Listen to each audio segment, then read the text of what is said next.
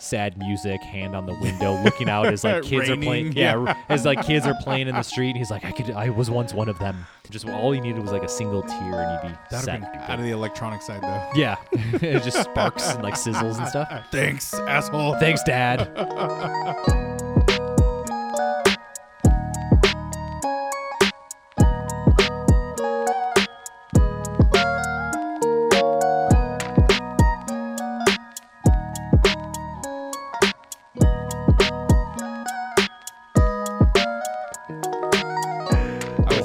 Now that it's recording, I, I was saying, uh, if if I send you a nude of me, mm-hmm. and I'm your dude, would that just transfer to being a dude, not a dude nude? Yeah.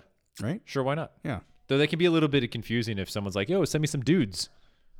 And they'd be like, what do you mean? I mean, I, I guess in context, right? Like, like if you're texting me and you're like, hey, send me some dudes, I'm going to know what you mean. Yeah. Right? But then if I say, hey, some dudes are coming over... I guess, okay, yeah, the context would be, be like, some new dudes coming yeah, over. Yeah, then it'd be like, well, shit, are, are they coming to my place? Are you sending me on the phone? What, what, like, what's, what's happening? happening? Yeah, I guess that's fair. Yeah. Easily confusable. Easily, easily. I, I totally get that now that we're saying it out loud and not recording this at all. Definitely not. Yeah. Well, that, I mean, you got to, that's the that's the spirit of figuring things out, right? Yeah. You got to have the conversation, you, you figure talk it out. out. Mm-hmm. Yeah. Express your, your feelings about it, your thoughts. Bounce ideas off each other's foreheads or U- chins. Unanimous, unanimous approval in this instance. I'm just going to straight up ignore what you just said.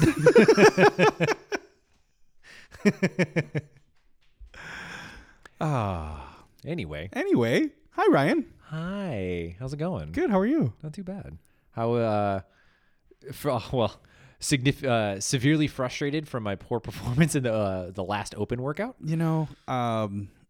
Considering you're still top ten percent, I wouldn't say it was that bad of a pad, uh, a poor uh, poor performance. Well, I'm I'm top I'm currently top ten post the first two workouts. Yeah. Not including the third one. Well, okay, but so we'll see. You're going to give yourself well, I mean, we're going to do it again Monday, so yeah. I'm I'm going to push you on Monday to make sure. I think we have, I think we talked about it earlier, and I think we have a, a significantly better plan yeah, now. Yeah, absolutely. absolutely. I keep saying we We do. I'm, I'm on your team. Yeah, here. That's fair. Yeah, I'm on the, your team. It's the royal we. Yeah, that's right. Uh, all right. Yeah. So yeah, we'll re- we'll recap next week after yeah, after we've suffered, after we've both significantly suffered yeah. to see uh, see if we got better. Absolutely. So. Um, well, I got better. You haven't done it yet. I haven't done it yet, so I'm going to be significantly better than not doing it. You're going to be zero. Yeah. You're so much better than zero. Absolutely. I love it. Yeah. I, I'm going to super scale the shit out of twenty-one point three and then go hard on twenty-one point three. Go ham. Yeah. Yes. I'm, I want to get to two twenty-five or higher. Yeah. I think that's my goal. You know, I was I was pleasantly surprised that the that it didn't feel as bad as I thought it was going to. Mm-hmm. So like I, I followed in the footsteps of the great Scott Panchak, mm-hmm. and uh, warmed up to a kind of like a rough weight, and then during the uh, after I finished the first portion of the workout, then went into the like the point four version or point point four part. That's mm-hmm. what I wanted to say, and uh, I just warmed up with uh, hang clean, and like just felt that out. Yeah, I uh, mean, because essentially that's the worst part of it, right? Is the hang clean for me? Yeah, I would imagine for everybody. Well, their jerk might suck. Oh, that's true. So. That's true. So all I did was, uh, yeah, I would just like deadlift it up and then do a hang clean and be like, well, hit that pretty good. Yeah. Move on. Said, fuck it. Let me get in this workout. Yeah. And then just like put on, put on some more weight, did again, put on some more weight. And I was like, all right, this is probably a good like starting point to mm-hmm. try and hit. And, uh, and then I hit it. Nice. Yeah, boy. Yeah. So felt good. You know uh, what else, you know what else we hit last week? What? Four hours of Zack Snyder. Welcome back. Yeah. So this is a quick start to the to the episode. I think they're going to enjoy that. Yeah. Especially bouncing ideas back and forth off each other's foreheads and chins. I don't know why that that uh, that tickled my fancy so much. But God, really like that really struck a weird nerve in a good way. Yeah. God, that's so funny. I'll send you dudes later. Yeah. Hit me up with the dude later. Absolutely. Um, yes. So, yeah, we watched. Uh, this is, I mean, this is a little late coming because we had a we had a guest last yes. week. Yeah, uh, but we did watch the entirety of the Zack Snyder cut, all four hours, all four beautiful hours. They were of amazing. It. They so were amazing. I think for anybody who hasn't watched it yet, we should probably start with a spoiler-free take. Yes. And then go into it from there. Which will probably only be about twenty minutes before we start just dropping spoilers. I feel like I, I, if we get that far. Well, okay. I believe in us. I believe in us, too. I believe we can do it I without spoilers. I believe in us, too, but I'm going to just put this in here right now. Spoiler alert. Potential. Potential ahead. Spoiler alert. Yeah. Okay. Can't guarantee. Here. Okay. Let's just, let's just, let's try and hit the spoiler-free version okay, okay. first, and then we'll go straight into it. Because uh, I know there's a lot we want to talk about. Yes. Um. So before we go, actually, I should say, well, yeah, sorry. I'm getting ahead of myself. I'm so excited. Um. No spoilers. Right. What was, would you, what do you think about the movie? I thought, I mean, you know, we're sitting there thirty minutes in, we both made the same idea comment. This is a completely different movie, and I love it way better. Yes. Way more better. So much more gooder. Yeah. one hundred percent. Yeah. I think the, the, I agree. Like it, if you're, if you watch the, the twenty seventeen version of Justice League, um, the Joss Whedon version, and then you kind of compare it to this one, time frames aside, it is such a, it's literally a different film. Yeah.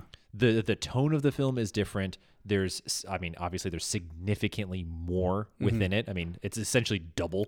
Right. Um, the, the look of it is different. Like the feel of it is different. Like it, it's, it's, it's a different movie. Yeah. And even actually largely the storyline as a whole is different. Right. Um, uh, it's it still kind of like keeps like the general premise of like there's a bad guy. I mean, at this there's certain things we can definitely say, but like Steppenwolf is still kind of the bad guy. Yeah. There's um the, the heroes are still kind of the same mm-hmm. for the most part, and we're just like, hey, we got to stop the bad guy. Yeah. Um. So that's kind of there, but it's all of the added stuff that was in it, as well as the way that it was. Again, going back into like how it was shot and how. Some there were some additions of like that added tone and mm-hmm. feel to it, yeah. as well as character development. Yes, that you didn't get from that first movie to literally make it another movie. That's what I wanted to like like pick up on is um, if Snyder's cut would have been released, the character development would have made more sense. As short as it was, um, it still made more. It was still longer than what we got in the the original cut, the twenty seventeen cut, and it made more sense bringing those characters into the light. Yes. Um, versus what we got of like a two hour mashup of like, hey, this happened here, this happened here, and now we're fighting. And it's just like, but you don't explain who any of these people are or give enough detail to exp- like we don't have, for fans who don't know, they don't have that imagination. They don't know like, oh, this is just this guy and I don't know where he came from, but apparently he's a good guy. Maybe he could be a bad guy. I don't know. I'm not quite sure. Yeah. And then so with Zack Snyder's cut, it gave enough detail and it gave enough backstory, you know, uh, again, timeline aside, to know like, oh, okay, this person is good. They got this person for this. They got this person, like this person can do this. This is their capabilities. I like that. I understand it now. Let's go on with the rest of the movie. Yes.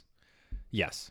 Um, a hundred percent. And I mean, I don't, this isn't a spoiler, but there is, so in the original film or the first version, Um, Cyborg obviously played a role, like played a role, but in the first one, he was a minor character mm-hmm. that wasn't the focus. Superman was actually the focus of kind of largely the focus of that film. Yeah.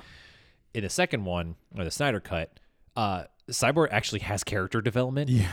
And you actually understand like what he is and how he came to be yeah. in, in such a significant way. And like, uh, Cyborg is essentially the main character of the film. Yeah. In this one. Yeah. And for another, good reason. And another thing, too, uh, you understand his anger. So, like, you got his anger in the first movie. You're like, oh, this guy just seems upset all the time. Yeah. And you're like, okay, you're just you're just an angry teenager or whatever have you. But in the in the, the Zack Snyder cut, you're like, oh, that's why. Yeah. I get it. I totally can relate to your frustration, your anger, your, you know, the way you are. Yeah. I feel like we're treading on some... I, we're, I, we're treading I, hard. That's see, I told you there's the potential for me. I know, me. It's fair. Yeah. So here, so that's it. That's all I'll say about yeah. about Cyborg. Let's get let's just let, let's just get to the spoilery version so we can actually talk. All about right, guys, all that. that was it. That was well, your free. Wait, hold on. So for those that are still li- still on it without the spoilery version, would you recommend to go to watch this? one hundred percent. It's worth the four hours. And I one hundred percent agree. Yeah. I, I mean, you know, okay, like, look, if you have to break it up, like most new movies today, do it in two hour segments or find a sweet spot around the two hour segment mark. Like as most, you know, trilogies or sequels do, like they make you watch a separate movie. Find that sweet spot where you're like, okay, cool. This kind of feels like it's a lull, or if it may cut to black or cut, cut to a scene, pause it there. If you need to take a break, come back to it tomorrow or the next day. Right. But the four hours is worth it. A hundred. It yeah. is so worth just sitting there, having, eating dinner, you know, uh, grabbing a pizza. Uh, you know, I, what do we eat? Like Thai food? No, we had. Br- oh yeah, we had I had my fucking pastrami. That's, yeah, that's right. right. You had your pastrami sandwich. That's fucking right. Absolutely, I did. Yeah, I, like just just order yourself some fun dinner and enjoy two to four hours, whatever you're gonna sit and watch of a great cut of the film. Yeah, I like. I think.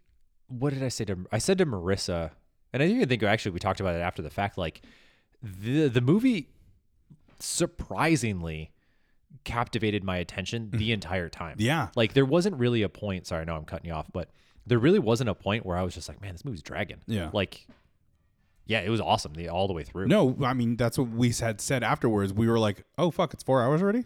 Yeah, and you know, and like, I. Where the, I can't even remember now. Were there post credits? No, there's no post credits. There's no post credits, right? But there is thing. there is something leading up towards the end of the film. Yeah, there's like a so the movie is again, this is not spoilers, but the movie is within it is broken up into parts. Mm-hmm. So it's like part one through like five, six, I think. Yeah, six, five or six chapters, and then there's an epilogue. Yeah, um, it's really good. And so the I think the really cool part about it, and though actually this is where what I described to Marissa is like it actually felt like I just binge watched a like Netflix show, because mm-hmm. realistically at the part one, part two, like those are kind of like self-contained acts of the film. Absolutely. So you could even feasibly pause it at those moments and come back to it after the fact. Yeah. Uh, because they all kind of are like, you know, they they they're they follow the story as a whole. Um, so you have kind of like your introductions, you have your, you know, people meeting, like the building of the team, the, you know, climax and all these other aspects to it. Um, so you can feasibly just pause at any of those moments yeah. and then just pick it up where you left off without really losing anything. Cause it really is just kind of like, yeah, I mean, it's like, it's four. separate, but similar stories, and it's five, five, six chapters. And you know, yeah. you, you come to like, when you get that screen that it says, oh, new chapter, pause it there, figure out, you know, how much time is left. If you want to continue, I, Ryan and I, you know, we sat through all four and we were like, this is no problem. Like, like we said, we were, we were engaged the whole time. We didn't even realize four hours had gone by. But if you're, you know, if you're tired, if you're groggy, put it down for a day, come back to it. Yeah, if you start watching it at eight, like eight o'clock when we did, like we did, probably not the best move, but hey, it was worth it. It was worth. Um, all right, so now spoiler time. Yeah. All so, right, guys. So that was your free sample. You're fucked beyond this. Yeah. This, this is under your control. Listen at your own risk. Yeah. Um, but definitely still watch the movie. Yeah, definitely still watch. one hundred percent. Yeah. Okay. Now, and then, hey, you know what? You could pause here hey, on our episode. Watch it. Watch it. And then come back to this episode. Yeah. And you can continue on with the conversation. Yeah. Absolutely. Love it. Um, See interactive. Yeah. Next up, it's going to be V R, and you're going to be here with us. So you just sit it. We'll have a little V R setup so you can like sit at the table with yep. us, and you can look around as yep. we're talking.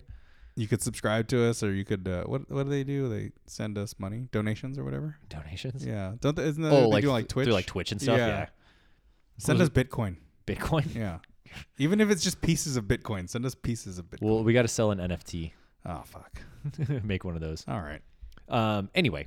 All right. So watch the movie. Yes. Pause now. Mm-hmm. Uh. Spoiler time. Yes. This movie was so awesome. This I fucking love this movie so much. I like I mean, you know, we've gone back and forth saying like how D C just does not have the the the the formula down. And I have to say Zack Snyder's formula for this movie knocks everything out of the window. If they can if they can do the formula that Zack Snyder has going forward, or even I wouldn't say redoing, because that would be a pain in the ass to fucking redo all of them. I would love to see it and I'd pay to see it.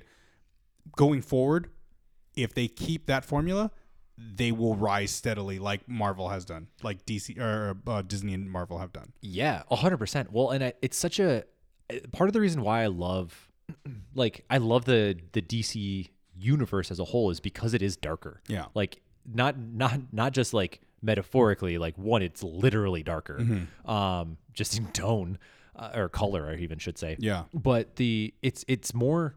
It seems a little bit more like raw, right? Like when we look at the the characters that like comparatively from like Marvel to D C, they all kind of have like more of a tra- like the tragic backstory, mm-hmm. but also these things that are like very real life to a certain point. Um, that is like a lot of people can really like somewhat uh, like not emulate, but empathize with, yeah, to a certain point, a certain degree.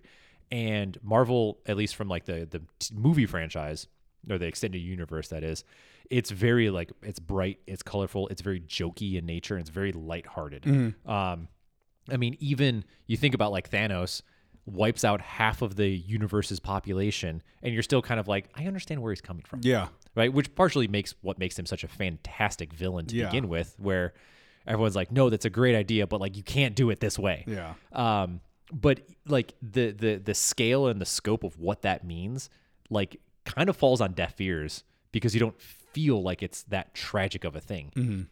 Even in this, like, not to talk about Marvel in this, but even in the scene in in uh, in Avengers where when Thanos finally gets Gamora, and she like turns her around to show her about the knife, and they just straight up uh, shooting like firing squad half of the town. Yeah, like even in that scene, you're just like, damn, that's pretty intense. But like, oh, he's so cute, like showing yeah. her this knife that he's she's eventually gonna stab him with. Uh, it, it, and it's more of the the fatherly role, right? Like you're he's shielding shielding her from seeing the tragedy that's about to happen. He's protecting her from that. So you're like, oh, I get it. He's You know, he's got to commit this so that he saves the planet, but he doesn't want her innocence to see it. You know, like it's yeah. like, yeah, you're like, okay, so he's, he's, he's a bad guy, but he's not, he's not that bad of a bad guy. He's like, he's like, it's like in Wreck and Ralph where he's like, he's like, I'm a bad guy, but I'm not a, a bad, bad guy. Absolutely. Absolutely. It's a hundred percent what it is. Um, versus going into like the D C, the, like the D C universe, yeah. like, even going back before Justice League, looking at like the, the Superman movies, um, I mean, even or, or, or in Batman movies, like the the gravity of the situation, or like the the Christopher Nolan Batman movies, mm-hmm. like the gravity of the situation is like is high. Like you feel the tension and the the kind of the destructive nature of these like villains. With yeah. um, some, I mean, the first one a little bit was kind of goofy with like Scarecrow and like uh, Raish. But but I felt. Uh... Ra's al Ghul's plan to take down the city. I, I was, I was, you know, to jump right onto that is the villains in D C are all or nothing kind of villains. It's very true. Like for the most part, th- yeah. they want either it's abs- com- it's very absolutist. Yeah, they want complete chaos or complete destruction. There's no like mm, or complete control, right? Or complete control. There's no like you know like ah uh, you know we'll spare them. We'll, it's like no no, we we gain power by through fear. Sure, it's very, very binary. Yeah, just one to one. Okay, for sure, very much. I will agree with that one. Though I will add, the the goal though was to cl- like purge the evil of Gotham, not completely wipe it out. Yeah, to be able to have it rebuild. Right, you always kind of was like that's, from, that's th- true. From the ashes will rise. Mm-hmm. So, eh, a little bit. Yeah. Um, but regardless, but you look at like the Joker, which was chaos for the sake of chaos. Mm-hmm. You look at Bane, which was um, I, actually, now that I say this, I don't remember exactly what Bane's motive was. Uh, I mean, he wanted the the destruction of the corrupt government. That's right. Because yeah. he was an anar- he was an anarchist. He's an anarchist. In this one. Yeah. That's right. Okay. And then Batman fucked his girlfriend and uh, Talia. Yeah. Talia al Ghul. um, yes, that's right. Okay, that I'm, I'm back. College right. humor. But you. Do you I, yes I like there's so many things I want to say. Um, just look up uh, if you're curious as to what we're talking about, look up Badman yeah. from College Humor. Yeah, any of those are hilarious. Specifically the Bane one is great, and so is the Scarecrow, yeah, Scarecrow the one. The Scarecrow one's hilarious too.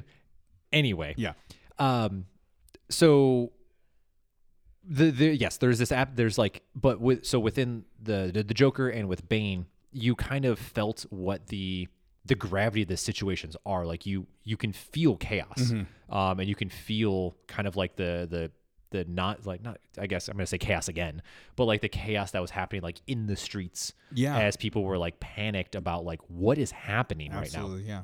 Yeah, and going back into like Superman, like think about the last one with like General Zod, mm-hmm. was a very similar situation where like you see like the absolute destruction of the city, yeah, um, and like the chaos and the death that is associated with it, and most of the D C films aren't, or like D C as a whole generally isn't too afraid to like be a part of that, mm-hmm. um, or to kind of show the the gravity of the situations. Um, definitely within the film franchise or the extended universe, definitely shows that as well. Even in even if in the in the the cartoons, um, if you don't watch like if you like movies uh, like D C and like the superhero stuff, and you haven't watched the any of the animated films, highly highly recommend because they yeah. are unbelievable. Yeah. They're so good. The animated ones, dude, they do they they do an amazing they job. They really do. Uh, they're they're so they're so underrated, and I feel like I think undervalued, where people might even not know that they exist. Like, I, a recent one came out. Yeah, that was the, awesome. Uh, not the it was it was a Justice League one. Oh, um, but no, yeah, I mean, I think I think it's because they a lot of people see it as a cartoon.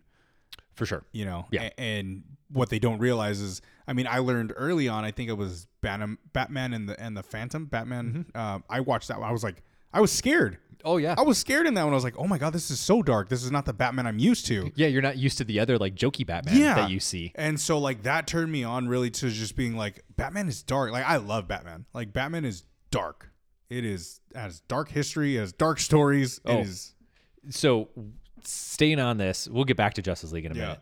Um, but there's a one of my favorite of the D C animated films is uh, it's Flashpoint, mm-hmm. and Flashpoint is one of my favorite like story arcs. Um, Flash, right? And lo- long story short, uh, Flash goes back in time and kind of screws everything up, um, or messes with time and screws everything up, creates an alternate universe, and in the animated version of this, like it's crazy, like it's crazy how things mix up. So.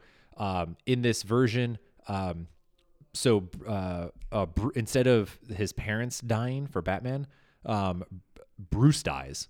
And so his dad becomes Batman, who kills people with guns, and his mom becomes the Joker, which is pretty wild. That's awesome. It's a cr- it's super awesome. Um, so that's effectively what happens in, in, in that storyline. And so Batman's dad uh, to- was Thomas Wayne, is just like shooting people. He's just a murderer on like uh like just a pity vengeance tour to like get rid of crime in Gotham by like literally snuffing it out. Yeah. Uh it's wild. And if you watch the animated version of it, like the other part that comes in with the animated f- version is this like battle between um effective like Atlant- Atlantis and um the Amazonians, mm-hmm. that is like a wildly bloody valley uh battle that like the you know Batman The, this alternate version of Batman, like the Flash, have to try and like stop because they're like pitted rivals and people are just getting murdered everywhere. That and sounds it's, amazing. It's crazy, but it is like it's the realities of the situation of like war, yeah. essentially. Yeah. Um, that you do not like, but the the Marvel versions of all these things are like Y seventeen rated. Mm. Like they're all in good graces. Like yeah. anybody can watch it, and yeah, I don't recommend for adults. They are very. Kid friendly. Mm-hmm. Yeah. Very much so. Um, so, but back to Justice League. So like starting it off, right? Right off the get the get go. Yes. So we saw the intro, like kind of, it was effectively the ending of Batman v Superman. Yes. You see the death of Superman. Um, and it's a lot of like a lot of what you see in this very beginning is similar to stuff you've already, you already saw kind of in the first Justice League, mm-hmm. though there is more extent, like a lot of extension in scenes, mm-hmm. like seeing Bruce or Batman, like traveling uh, to try and find uh, the Aquaman, the Aquaman, right? There's, and it's a lot of like slow-mo. Yeah. There's significantly more slow-mo in this film, but that's kind of akin to a Zack Snyder film. So yes. If you remember the movie three hundred, it's all slow-mo and abs. Um, and there's a lot of that in this yeah. movie. um, but yeah, I think like the, the, the very beginning isn't so much noteworthy. Right. I would argue, um, only because you're not really, you're not really seen anything new. Yeah, it's per not. Se. It's not a huge change, like you said. It's just a, a couple scene extensions, uh, the way it's shot, a um, little more of the travel behind it. Um, I think where it starts to change is where we're introduced to the Flash. Yeah. So, I was reading some. I was reading some reviews. Well, actually, before we go into that, yeah. Um, the one thing that I thought was really like a, a good point of like how it's so different and also still so very captivating. Where because there there is a lot of scenes in it where like if you look at it in a hindsight, you're mm-hmm. like, this didn't have to be in here, but it was. So like when uh, when he first meets Aquaman, yeah, and Aquaman is like, all right, I'm like I'm gonna peace out of here. Yeah, like, he fucking takes his shirt off, walks. Sh- sh- yeah, takes his shirt off, slow mo, drinks some whiskey, slow mo, uh, smashes the bottle, waves crash in, and he disappears into yeah. the sea. Um, but then there's this like choral of singing. Icelandic singing, yeah, that like carry him off into the ocean, and and I remember like looking at you and be like, what was that? Yeah. And it was one of those scenes where I'm like, that was really unnecessary to have. But like, it, it again goes back to like tone setting, and it set such a really interesting tone because he's, you know, they, they kind of elaborate a little bit more into the idea that Aquaman is this like the savior, mm-hmm. um, that during the hard times, because it's these like remote fishing villages, yeah. he brings them fish. He brings them food so they can live and survive. And, and they're fishermen that get stuck out at sea. And eventually one of their fishermen yeah. that like... Which I don't think was in the old movie. Was it? I, I can't I think I, it was. I can't remember. I think it was. But regardless, awesome scene nonetheless. Yeah. Um, there's a fisherman that's like trapped at sea and he saves him. And then he like carries him into this bar, slaps slams him, him on slams him onto the table, and he goes, he's buying. Yeah. And gets a, just takes a bottle of Doesn't booze. Even a glass. He Or the bartender pours him a glass. He drinks that and then takes, takes the, the bottle. bottle. He's like, put it on his tab. Yeah. That was hilarious. Yeah. Um, but no, like, you know, like you said, uh, uh, that extended scene of, of the people singing behind him, it, it does put the emphasis on on Aquaman's character. It's just like he is an important person to these people here. And, you know, that supports the the idea uh, later on in the film when they, you know, he's being told, like, you're more than just half man, half Atlantean. Like, you are you are a king. You just need to act like it. You just need to take up the mantle. Like, people will look up to you. And he doesn't want that. He fights that his whole, this whole time. And then, you know, it, it, yeah. Yeah. And then kind of like towards the end, he owns it a little yeah. bit more. And I think it, the hard part to like kind of conceptualize with some of this too, is like, you have to almost transport yourself back. Like, imagine this film back into twenty seventeen. Oh yeah. Because, you know, post this movie, we also saw like Wonder Woman, we had Aquaman, so they could dive into a little bit more of the backstory to mm-hmm. this. Um, but it would be, it would have been such a great one to have the Snyder Cut first, because it does kind of, it like you're saying, it does with with Willem Dafoe. How could you have possibly ever cut him out of a movie, right? Um, but it brings Willem Dafoe into it as kind of this like pseudo father figure that's like, hey man, like exactly what you said, you are more than just these individual parts. Like yeah. you need to, like you're a king. Um, the king of the Atlanteans. Yeah. And like, you kind of have to take that role. Yeah. Um, but it, it does dive a little bit further into this, like this thing that he has, because he eventually has this conversation with Wonder Woman. Um, a couple, couple different points of like how the, the Atlanteans and the Amazonians don't like each other, that they're have kind of been in battle before.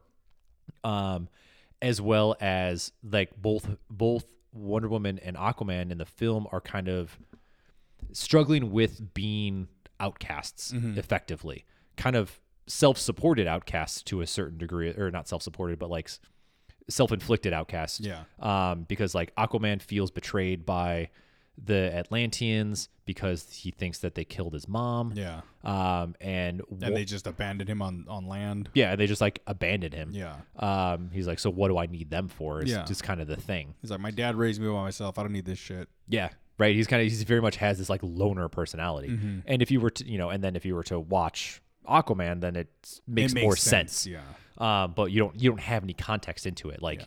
having like, God, it sucks that this wasn't the thing that we got oh, originally. For sure. Because just to, like, just to have like, to be able to watch this film and go like, oh, there's some like, there's some tension between what Aquaman is, which is a reoccurring theme mm-hmm. throughout this entirety of the movie for a lot of the characters actually is, Um, but there's this tension for like trying to him accept who he is and what he is, um, that then would kind of lead you into being like, well, I want to know more about this story. Yeah. Because it's not the same like blonde, green pant, yeah. orange tank top wearing Aquaman that we all make fun of. Yeah. This is like a, a legitimate character with with like trials and tribulations underneath his belt.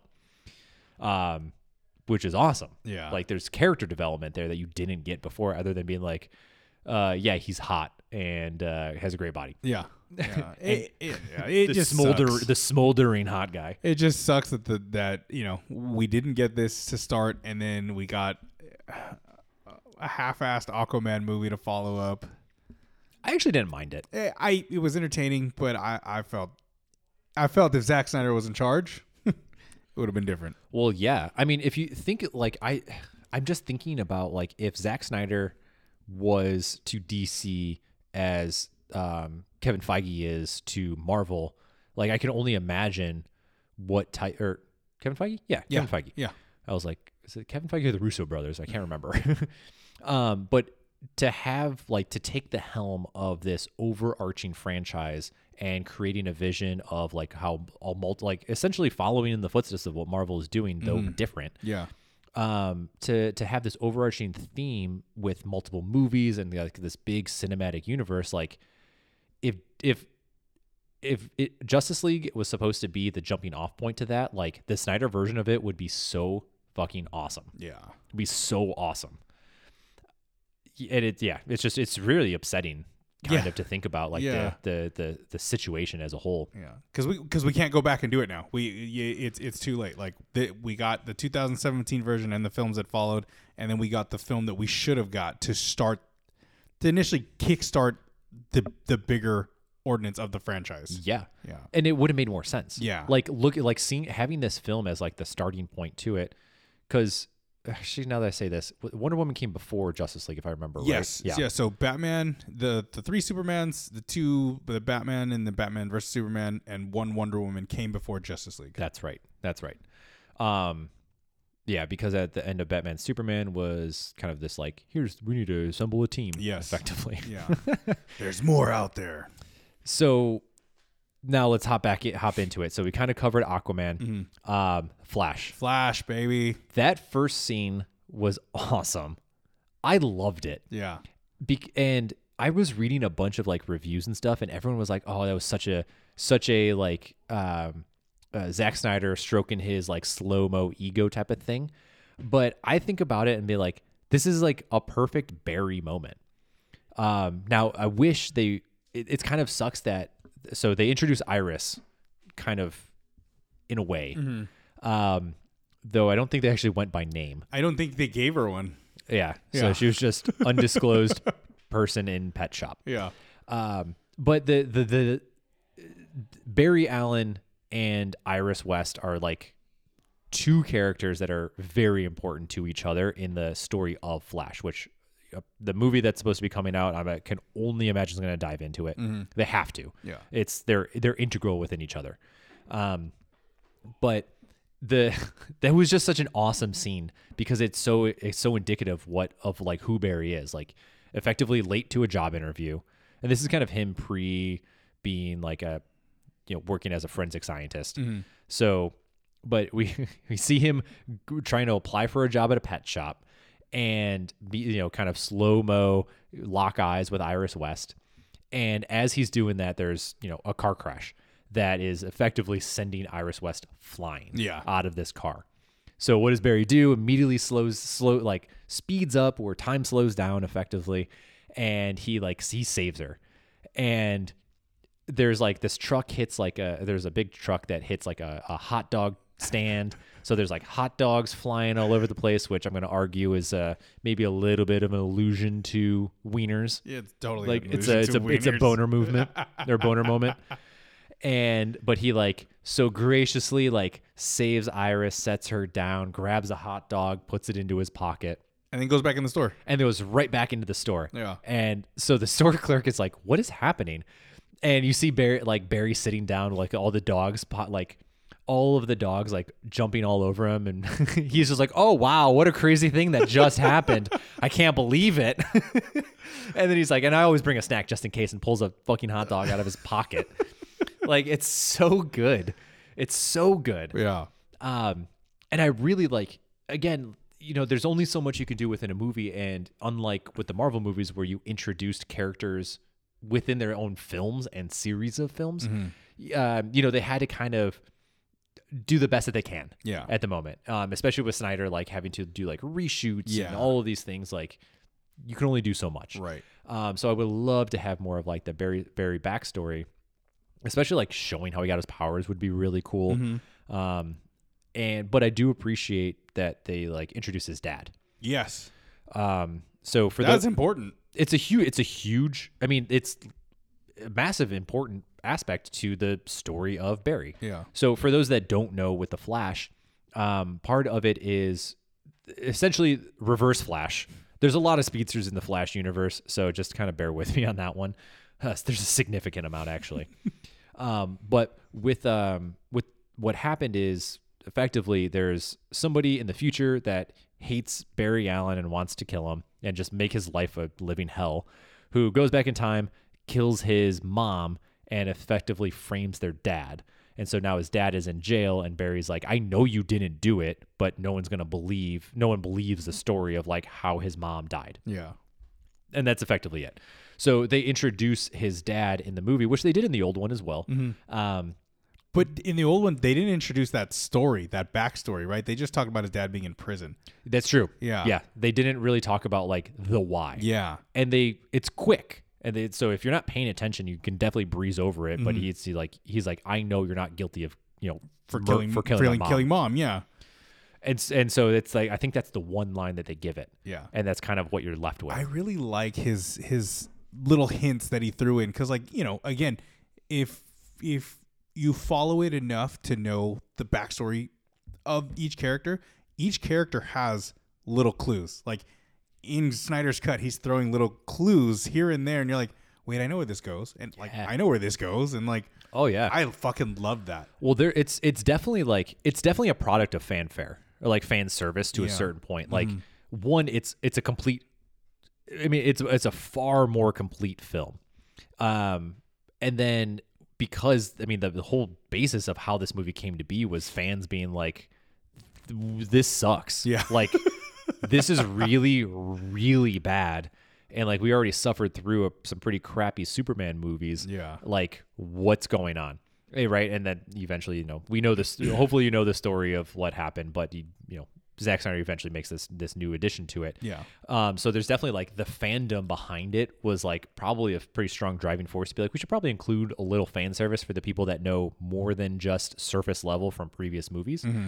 um, or just the casual movie goer. Yeah. So it's kind of one of those like little tip of the hat, um, where like, very much so. They're like, hey, this is his origin story. Loosely, like kind of vaguely explained, where people are like, oh, good, they noted it. Yeah. Um, and there's a lot of stuff in this movie that if you are like, if you ever, if you know some of the story or some of the comics and lore, then you're definitely like, oh, they talked about it mm-hmm. and they brought up this thing. um, and like, you know, when they first referenced like the anti-life equation, I was like, oh, you were so excited because I, that was yeah. so unexpected to me.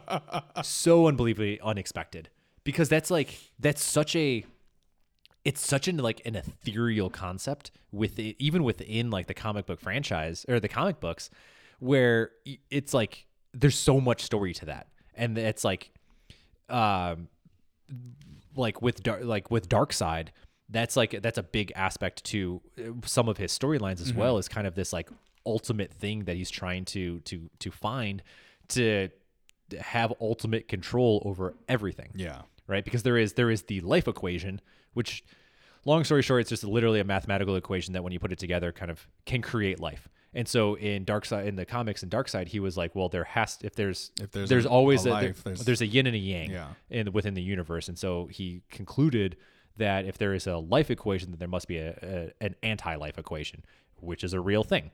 And they pretty much ex- like noted that that exists on Earth, literally. It is literally carved into the surface of the Earth in this movie. And that was, that was so cool to be like, whoa, like that's a huge storyline that exists. And they like touched on it. That's amazing. Like, that's so amazing. Mm-hmm. Like it's, it's, it's similar to the Infinity, like Infinity Gauntlet to Thanos. like there's a lot of parallels that you can make a lot with like oh the, for sure with the franchises, because they're I mean they're effectively everyone's stealing off of each other in mm. the you know in the sixties and fifties and sixties and stuff, um, as they're kind of going through this like. Um, Adam Warlock, which they kind of loosely referenced in the Marvel's movie, Marvel movie is a spe- is essentially space Superman. Yeah. So there you go. um, but yeah, there's so there's a lot of fan service, and so within like the that Flash scene where they kind of reference it, I was like, yes, thank you, like thank you for doing that. Yeah. And it even kind of goes into like eventually him talking about wanting to become like a forensics like a forensic mm-hmm. investigator, which is kind of the, what he eventually does, um, or work in forensics, I should say.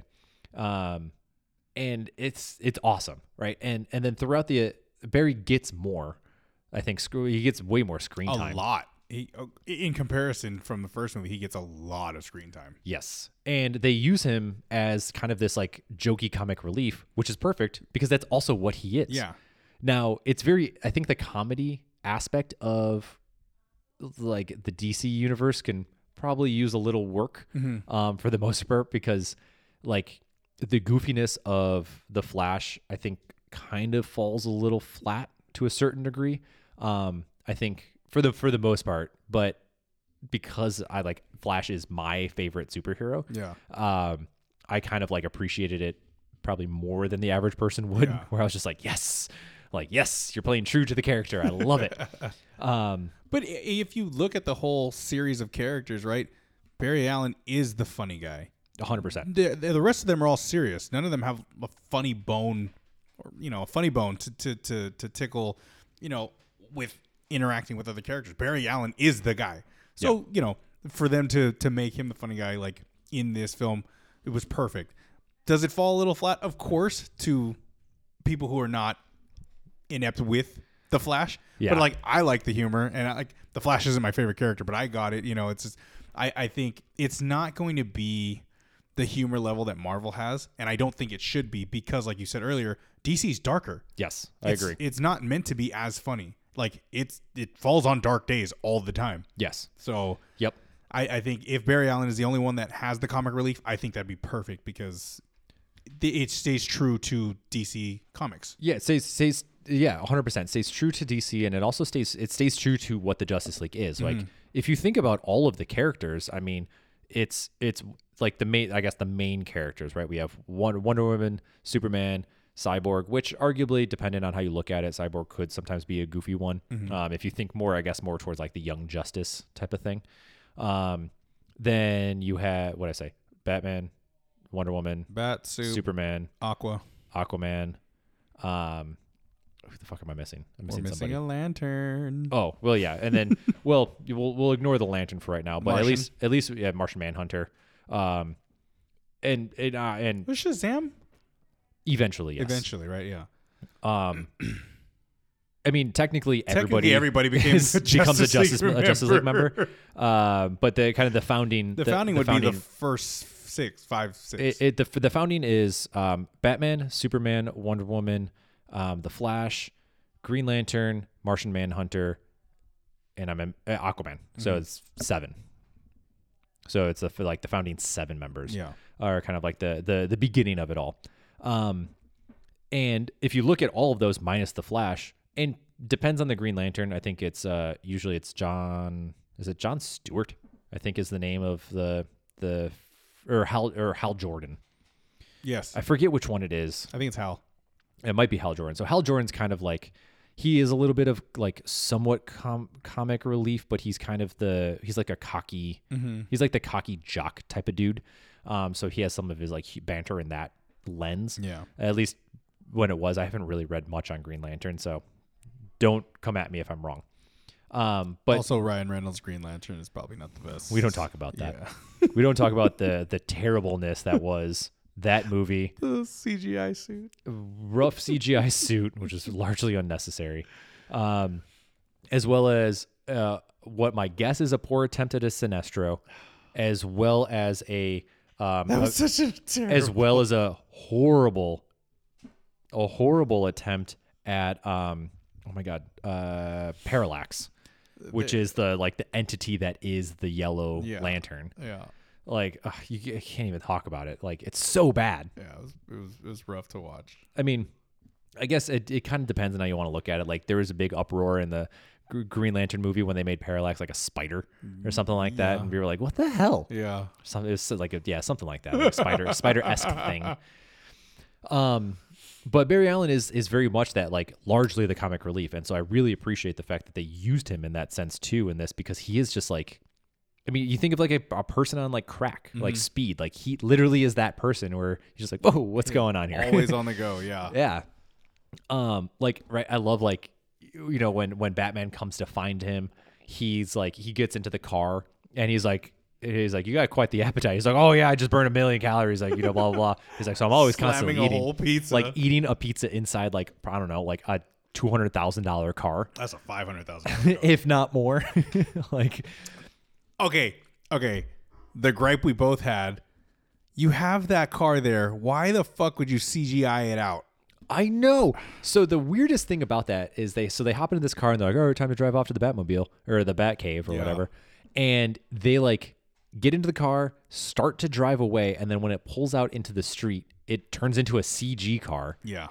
And then it's like very obviously a C G I car, because then everything else on the street is C G I too yeah. with all the cars, and they like they just don't move right, mm-hmm. and you're like, what is happening right yeah. now? It was it was bad. It's just like, come on, come on. It's it, it's Mercedes. It's insured. It's fine. Yeah, this the this I know that there is a definitely a big issue with the C G I in this movie. Um, because of a lot of like the edits and cuts and yeah.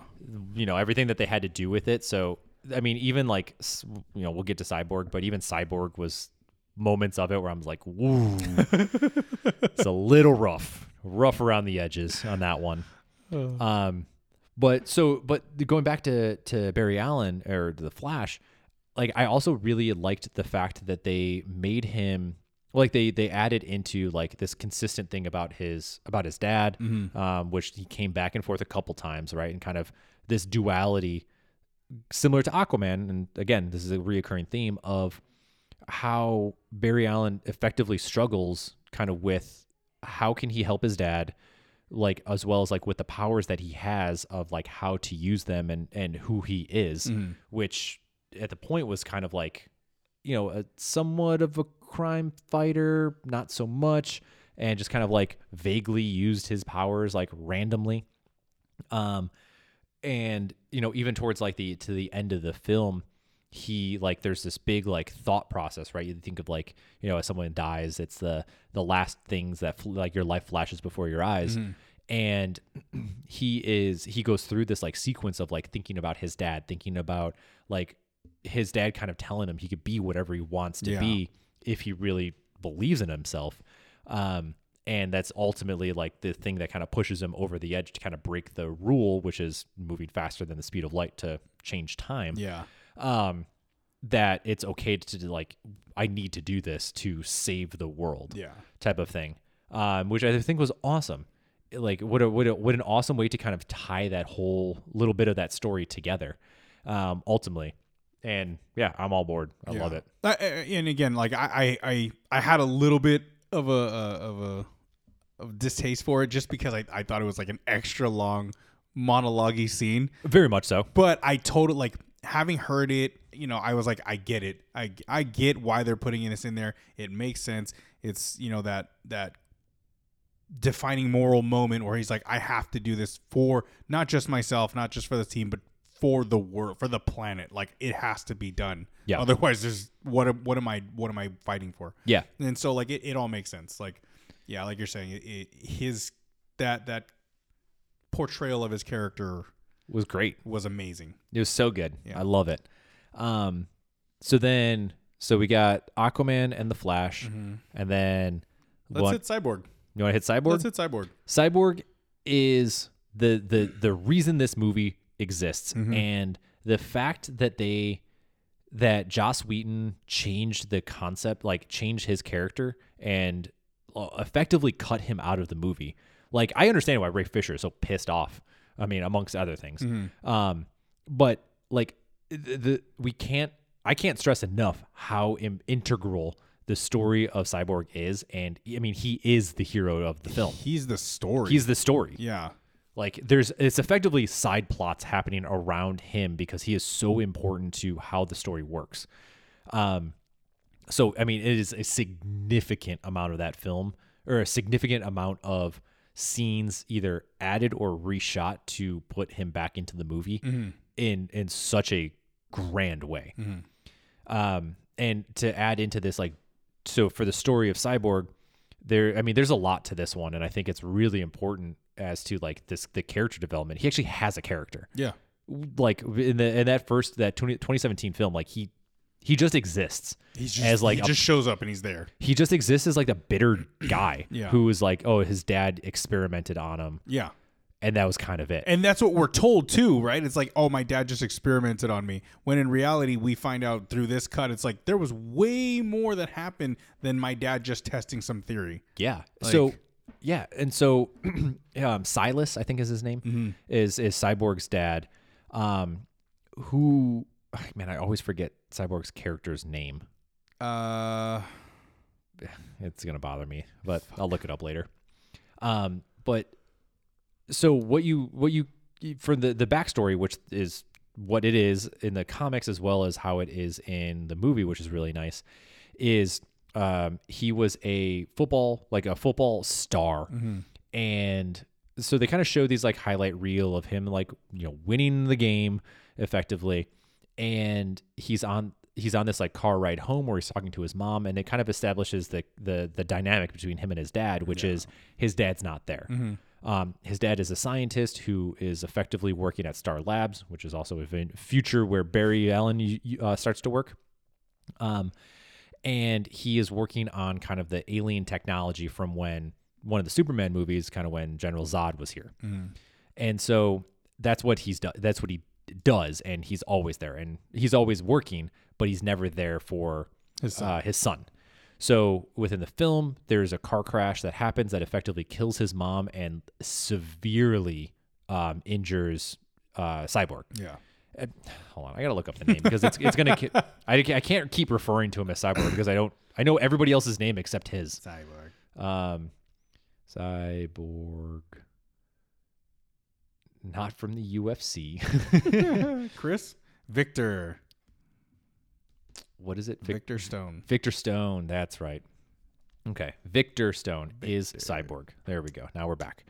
Um, so they get into a car crash. Now Victor is like severely injured in this sense. Like legs gone, arm gone. Like th- he's, he's essentially a torso with a head. And so his father... or Silas comes to the hospital and being like, I am not going to let you die. So you start to kind of see like, even though he is an absent father, he still cares about him. There's still yeah. enough love, at least love in him that he's like, I cannot see my son go through this. And so he uses um, some of the technology from one of the mother boxes to actually like integrate him, integrate him into the alien technology. And so that's what Cyborg is. Mm. So then kind of, they go into like these post scenes or not like post post that incident where they kind of, and this is where you start to see within the, the twenty seventeen film is he's just this like brooding guy who hates that he's like a machine. And they don't really talk about his powers. Mm-mm. They don't really talk about anything other than he can kind of like integrate into technology. Yeah. And that's like kind of it. Um, but what you, what they eventually do is they go into like what his powers are kind of through his dad talking to him yeah. and explain like, you don't realize the power that you have. And the, the person that you're going, that you can be is going to be how you don't use your power in reality. Mm-hmm. Um, and it kind of goes through this really cool thing of like this like digital virtual world of him like looking at bank accounts and like changing money and following somebody who is like, like somebody who's going through a hard time. Yeah. And helping her out. And what happens, like, she's like lo- loses her apartment. Her, her apartment. Yeah. Like, she's got a kid. And so she. Multiple kids, I think. And, like, yeah, it's like there's an eviction notice. There was, she had to put stuff back on the grocery shelf because she couldn't afford it. Yeah. Yeah. And so, and it, the, again, this is character building where it's like you, you meet him kind of as this brooding guy who kind of is like pulled away, this recluse away from the world. Learns that he actually has part, he has these powers that are way more, way vaster than what he originally thinks they are. and you see him like empathize with somebody going through a horrendous situation, and he saves him. Mm-hmm. He puts a bunch of money into this lady's bank account so that way she can survive. Yeah. Um, and like you see there like freak out and like an excitement and joy and just like this elation of like, I'm not going to starve and I'm not going to be homeless. Mm-hmm. So you're kind of like, okay, this guy is more than just hatred for the rest for the world. Um, and part of this, you know, same thing with Barry, same thing with Aquaman, but even more so is like this character development of his like strong, like battle with, again, this duality of like, am I a monster? Am I a man? Like who, who and what am I? And that's heavily explored throughout this film to such a degree that it's almost criminal that it was not incorporated oh, in the yeah. first film. Yeah, one hundred percent. To to the amount of character development that you'll see, you know, if you or you did see if you're if you've already watched this before listening to us, is mind-blowing at how it was removed. Yes. It's it's essentially not having a character at all and then just sticking something in the film for film's sake. Like filler. Yeah. It, it's it was grotesque that that they did that. Yes. Um, but uh, I mean, part of the other part to it is like, so again, there's they tie a lot of him in because really uh, like what a lot of this comes down to is like at the end of it, it's his dad still has one of the mother boxes and he knows that they are like eventually they learn like that, you know, uh, Steppenwolf is after them. And um, Silas has like kept it at their house mm-hmm. essentially because yeah. he was like, I'm afraid of what people are going to do if they discover what it is and how they can how to use it, yeah. where, which is effectively what he's trying to do as well. Mm-hmm. He's trying to understand this alien technology, which kind of continue. Uh, we'll go back into that. Um, and so, but it's a lot of this like Cyborg and his dad, how they interact and how eventually like they come around and ultimately his dad like kills himself yeah um or kind of sacrifices himself is a better way to describe it um for the greater good within this like within this moment um and has this like very touching moment with his son where even after the fact like and I think this is also another really powerful part is um at, the, at one point um his dad comes in and is like kind of talking to him and he's like, you know, you need to like, you can be out there yeah. as like, kind of, he's like sad music, hand on the window, looking out as like kids Raining, are playing. Yeah. yeah. As like kids are playing in the street. And he's like, I could, I was once one of them. Um, just all he needed was like a single tear and he'd be That'd set. Have been perfect. It'd be so stupid. Out of the electronic side though. Yeah. It just sparks and like sizzles and stuff. That'd have been amazing. He's like, I can't cry either, Dad. Thanks, asshole. Thanks, Dad. Yeah. Um, but he sets down this like little tape recorder, which yeah. is like, which is what explains his powers, and then he crushes it. Mm-hmm. Yeah, so, it doesn't, it's, so yeah, he crushes it before it even it gets to that point, and yes. then and then know. After the fact, yeah. then he, you know, towards the end, he saves the world. He comes back into like the apartment to see this crushed tape recorder, and he like fixes it, yeah. and listens to it, and it's like. It adds that like extra moment now knowing that his dad's not there and that, he had like uh, and he had that little change of heart because he was like he started to realize like my dad's not this this villain that I thought he was. Yeah. And he has this he actually starts to get this love for his his dad again, and then it's like these almost like parting words that he finally gets to hear at the end of it to kind of like solidify like I am who I am.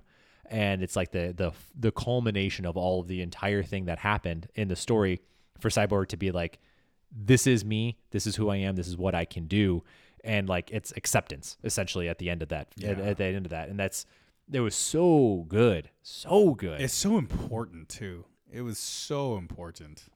And again, it goes back to this like unbelievable, like almost like like I'm not gonna be like a hardcore fanboy getting pissed about it, but like. It's so frustrating that that was not originally in the movie. Yeah. It's so frustrating. Yeah. Like, I don't understand. Um, so, but what I was going to go, any, actually, I should say, anything else you want to kind of add into like the Cyborg thing? Um, no, you know, I, th- I think we touched on it, like basically covering, the, you know, the ideas of like what we didn't have from the first film is completely covered in the second film. Like, yes, everything you need to know as a starter for who Cyborg is, is there. They make him a character. They they literally make him oh, a character. Oh, that's what I wanted to say. I, I appreciated how they, not only did they develop, but they focused the Flash, Cyborg, and a little bit more of like Aquaman's growth and development versus focusing on the main characters who we've grown up with, Wonder Woman, Batman, and Superman. Yeah. Like, you know, when, when Superman comes back, it's not a like, it's not a like, oh, we got to dive in on, like, we know about Superman. We don't have to worry about that. We get to see Wonder Woman in the beginning. We know about Wonder Woman. We get to touch back again on the Amazonians, though, which I thought was really cool. I thought that was really fun. Um, and then Batman. We know about Batman. We don't need to focus too hard. So I really like that the focus was, again, on those three more so than the other three. Yeah. I mean, even in even in the entirety with, like, you know, Ben, a- the, uh, Ben Affleck Batman, mm-hmm.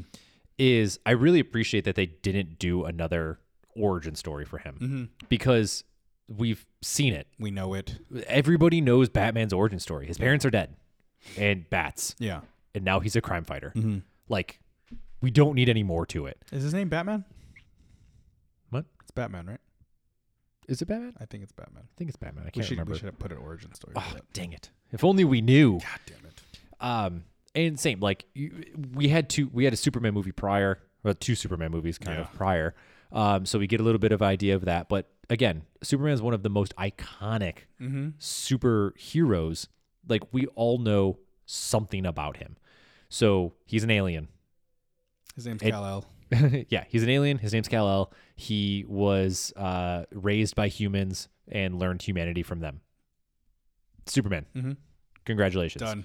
I mean, you had an entire you had an entire T V show about him as a youth, Smallville. like Smallville. So. Here you go. Like, you're good, you're fine, move on. And then same, Wonder Woman, again, is one of those very classic characters that, like, had a, had a T V show, like, back in the day. Like, we kind of know who she is. We know what Amazon, like, you know the Amazon story, like, yeah. and that's where she come from. And, you know, truth-telling lasso and metal gauntlets, and mm-hmm. there you go. I think she got those from Jeff Bezos. The metal gauntlets or the truth-telling lasso? Both. Yes. The, Amazon Prime. Amazon Prime. um. So, yeah, so I think it is fantastic from, like, a movie side that you actually are starting to, you get, you get less of the stuff you already know and more of the things you don't, um, which is, like, Aquaman, which is Batman, or sorry, not Batman. We know Batman, um, The Flash, mm-hmm. and Cyborg. Yeah. And I think Cyborg is probably the most important of them all because I think less people know about him. Agreed. Um, than anyone else unless, like, unless you watched, like, Teen Titans, or you know you know about the young ju- like the Young Justice, well, which is a show. Mm-hmm. Um, so unless you don't know about those, like, like you you had you would be like, who the hell is Cyborg? Yeah, well, I, which I mean, probably ninety percent of the fan base that watched the first cut was like, who the fuck is Cyborg? Oh yeah, yeah, yeah, a hundred percent. So then, um, but so then, what I wanted to kind of move on into then, since we kind of referenced Steppenwolf. Mm-hmm. Steppenwolf gets character development. Yes, yes. Like, it's amazing. So in the first movie, you see Steppenwolf, and one, unless you know more, like, unless you read comics, you probably don't know who Steppenwolf is. Yeah. Like, Steppenwolf is such an obscure character, um, who serves no purpose other than to be literally a punching bag to Darkseid. And, like, he's technically Darkseid's uncle. Um, which is funny, and he's just a constant screw up. Mm-hmm. Who Darkseid is just like, you're like you're literally alive because your family, like, get it together. Yeah. Um, but they in, in the first film, he's just like this guy who kind of shows up. Yeah. They kind of allude to Darkseid, but never call him by name. Yeah. And then they uh, and, and that he's just after these mother boxes, which are effectively this, like, super technology that's kind of like magic, but not. Mm-hmm. Um. That when you put them together, they create this kind of cool thing uh, that destroys worlds. But even in the first movie, they don't really touch on... They don't explain all... Exactly yeah. anything of what they are. They just say, this is bad. Yeah. Don't Where, let this happen. This is bad. Whereas in the Snyder Cut, they actually talk about, like... They explain what the one, what the mother boxes are, mm-hmm. um, which, again, is kind of this, like, magic technology, essentially. But they also then go into uh, Steppenwolf as to, like, what is his... his reasoning for being there. And it's yeah. because, one, we'd learned that he's a screw up. and that he is trying to get back into the good graces of Darkseid, mm-hmm. who is essentially the ruler that of the place that he comes from, Apocalypse. And and that this is one of many planets that he is trying to essentially like uh like n- astroturf into like Darkseid's planet. Yeah, he owes him fifty thousand planets. Yeah. Just think about that, right? Yeah. And so this is just one of the journeys that he has to he's he's on to be back into the good graces. And and so that's like perfect. We now know what the hell this guy is here for. Mm-hmm. Like awesome. Yeah, he's not just some bad dude with no purpose that shows up and wants to take over Earth like every other bad guy. Yeah, yeah. Exactly. Right, and then it also introduces like some of Darkseid's minions. Um, was it Desaad? Mm-hmm. Um, who's kind of like his? He's he's their Darkseid's like torturer in chief, essentially. It's effectively it's, a, it. it's effectively what he is. Um, so they like show that he this guy exists. They kind of paint this picture of this other world, this like Darkseid's home world, yeah. Again, Apocalypse. Um, And so you know that there's kind of like there's a military, right, which are the parademons. Mm-hmm. Um, you learn that there's, you know, other people within his like his like uh, council yeah. um, outside of Steppenwolf. You learn where the parademons come from. And they're not just like a stormtrooper-esque like we, you know, and they're in a factory, right? Like, no, they're they're created by destroying worlds. Yeah, they're like converted yeah. prisoners, essentially. Yeah. Um, which is fantastic. Like, how cool is that? They actually learn a little bit about them. Yeah. Um, and but they're they, not. They're also not just flying roaches with guns. Yeah, yeah. I mean, they, they kind of are in reality. Like, they're they're they're effectively hive mind. Yeah. Um. So, yeah, but they, I mean, yeah, they're kind of still effectively roaches with guns. But but they have a backstory. You, yeah. You don't just say, oh, they're roaches with guns. Like, oh no, they're formal. They're former citizens of destroyed or conquered planets. Yeah, like, fair. Yeah. Right. Even even the like the throwaway bad villain or bad character is gives us st- you get a backstory to. Yeah. Like, there's so much more explanation in this goddamn movie. Um, but yeah, so you you start to learn like what is the motives of Steppenwolf as to why he's here, and then finally. Like for the first like half of that movie, they don't even say Darkseid, and I'm just like I'm sitting there just like tense because I just say his goddamn name. Like I just need to know that this dude exists. And in like the and finally like in the early portion of the film, when they talk about like the battle between when Darkseid first came to mm-hmm. Earth and then had to fight like Man, Amazonian, and Aqu- um not Aqu- Aquaman, Aquaman's, Aquaman's, um, Atlanteans. The, the Atlanteans. As well as they even show like um, the gods show up, so you yeah. get like the Amazonian gods, so, like Zeus is there. Zeus is there, uh, and then you see like one. Ares is there. Uh, you see one of the Green Lanterns. Yeah, one of the lanterns shows up, which is was it Kilowog? I think is the is the Green Lantern that you see, the like pig guy. Yes, I think so. Um, that poor dude got fucked up. Yeah. Um. Oh, fuck! There was a there was a other uh, there was a couple other ones we got excited to see, and I can't remember who they were. Yeah, I don't I don't remember. Oh god damn it! Yeah, it's fine.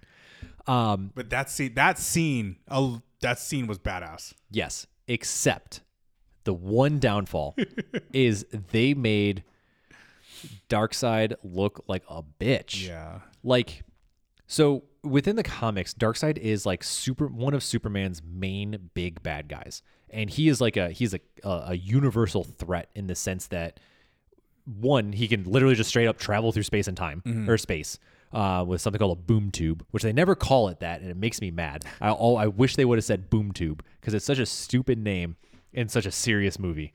It's all I wanted to hear was boom tube, um, but you they want, didn't. You want to ride my boom tube? Yeah, only if you bring some dudes. Only if you send some dudes. I'll send some dudes first. Yeah, through the boom tube. So it's essentially just like a teleportation device, effectively. Um, but they never they don't call it by name, and it's frustrating. But Darkseid shows up into this like big battle for essentially Earth, where mm-hmm. you have like like you know everyone that we were just talking about. Yeah, and he just gets his ass whooped. Yeah, and like it really paints a really bad picture of like how dangerous he is. Yeah, I think if there's one major gripe that I have about the entirety of the film, it's this one scene. He yeah, it it it showed him to be weak. His ass gets beat up. Yeah, and so the other like and it, the thing that's frustrating is like he fights gods, right, which is fine. Uh, in in kind of canon, Darkseid is a part of what's called the New Gods, um, which are these like very powerful, kind of like, you know, young blood mm-hmm. of godlike level powers and strengths. And he just gets like slapped down like a little kid. Yeah. And it was super annoying because then like he gets slapped down and then like the parademons like carry him off. He's like, oh, I, uh, yeah. Like, you, like you think he's going to die. Like they're carrying him yeah. off. He's bleeding out. You're like, wait, Darkseid can't die. Like, like are they about, can't die that easily. There's no way. Like, are they about to kill the ruler of a like of of a a mass extinction level society? Yeah. Like, what the hell? Yeah. And everyone's like, "Oh yeah, we won! Congratulations!" And you're like, "That's like that. That really set a horrible tone for like how bad of a dude he is, yeah. um, and how powerful of a guy he is." Like, real quick, do you think that they'll make him more evil the next come round? They have to. Like, they right? ha- they have to make him a threat. He's gonna have a chip on his shoulder for sure. Yeah, I mean that's pretty well noted throughout the entirety of the film. But like, they the the, the they don't set the tone for like the villain, the villain that he is mm-hmm. in any way, shape or form. Like he goes toe to toe with Superman. Yeah. Like that, that's a thing that happens. Um, and he just like, he goes toe to toe with everybody in like a fist fight, mm-hmm. though they did show the, the Omega beam, which is his like real cool, like eyes zigzaggy thing. Um, once, which I was like, thank God, like the, the other thing that he's known for, uh, they finally showed. Great. Yeah. Though it was like for a split second and I was like, oh, there's more. Yeah. Like in that entire like epic battle scene, I wanted to like laser shooting out of his eyes constantly. But again, maybe, maybe we are alluding to it in the future. Right. And, and like you said, it's just the tip of the hat. Like, hey, this is what's coming. True. You know, like, true. Cause, cause you don't want, you don't, Uh, if if we're if we're gonna give more story to Darkseid, we got to make that movie longer. And obviously, that's not what he wanted because he wants to build on the franchise. So, yes, but I mean, here's here's like further further into the film, they they talk about how like the the the kingdoms of man, Atlanteans and Amazonians have kind of separated mm-hmm. and they don't work together. And they and even Steppenwolf has made comments of, like made oh, yeah. comments about that where he's like you like they're all separated, they they're they're they're fighting in, they're infighting. Yeah. So it's going to be a, a cakewalk to take over this planet. And so what it should have really been was Darkseid being a legitimate ass threat in the very beginning when they first showed his existence. Mm-hmm. And it was the culmination of these separate separate kingdoms coming together to be able to fight him off. That's what it should have been. And yeah. it was like the power of unity yeah. is the thing that like can fight evil type of stuff. When we put our differences aside, everyone wins. Like that's what that should have been. But it wasn't. And they just, they like kind of didn't talk about it. You, yeah. Like that's something you have to kind of piece together. Yeah. And, and then they just slap him down. You're like, God damn it. Yeah. So the t- the tone for him is, is was bullshit. But at the end of the day, I'm ecstatic at the fact that they even showed him. Um, because, again, he is, like, when you think about, like, Justice League. And they the, drew his character well, too. He looked awesome. He looked really cool. He looks fantastic. He looked exactly like he should have been. Yeah. It's, like, it's the exact same thing with, like, Thanos. Like, Thanos was exactly what you wanted him to look like. Like, from the comic, weird chin. It was awesome. Yeah. They should have, that's, I think, in my opinion, is that's how they should have done it and yeah. like set him up as like this really big bad where the, like the unity or the coming togetherness was the thing that was able to stop him and kind of shoo him away until mm-hmm. his inevitable return. inevitable return. um, but again, I'm just, I'm happy that they, they showed him. Yeah. Um, because in the first film, they, they, I think they only say it once where he says for Darkseid or Steppenwolf says it. And that was like the extent of it. Yeah. But they never like they never showed him. They never really referred to him as, by name. Mm. Um, you just kind of knew that there was something else out there, which I think can be good if the entirety of that film was good. Yeah. Uh, but it was but trash. It wasn't. Yeah. So it like left a, a taste in my mouth where I'm just like, I don't know that I want to care about what the next thing could mm-hmm. be because I don't know if I want to see the next movie. It's going to be anything like this. Mm-hmm. Um, but. Alas, here we are. Yeah.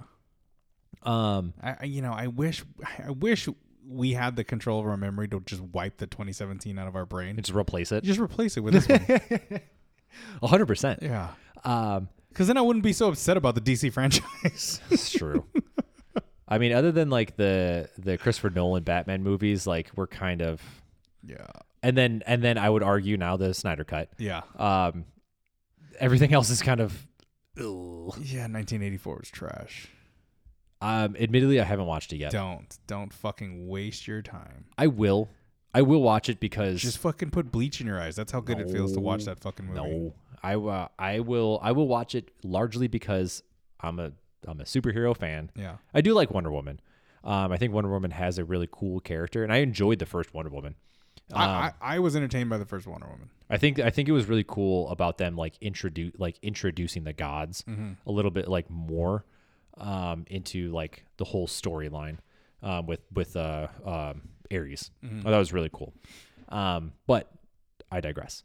Uh, I'll still watch it regardless, just because I, again, I want to know story. Yeah. Like, let me, when you watch it, text me when you get to the what the fuck moment. Not the what the fuck good moment, like the what the fuck? What the hell? I, it'll come. I, I, I'm pretty sure I know where, but text me when you get there. All right. That's fine.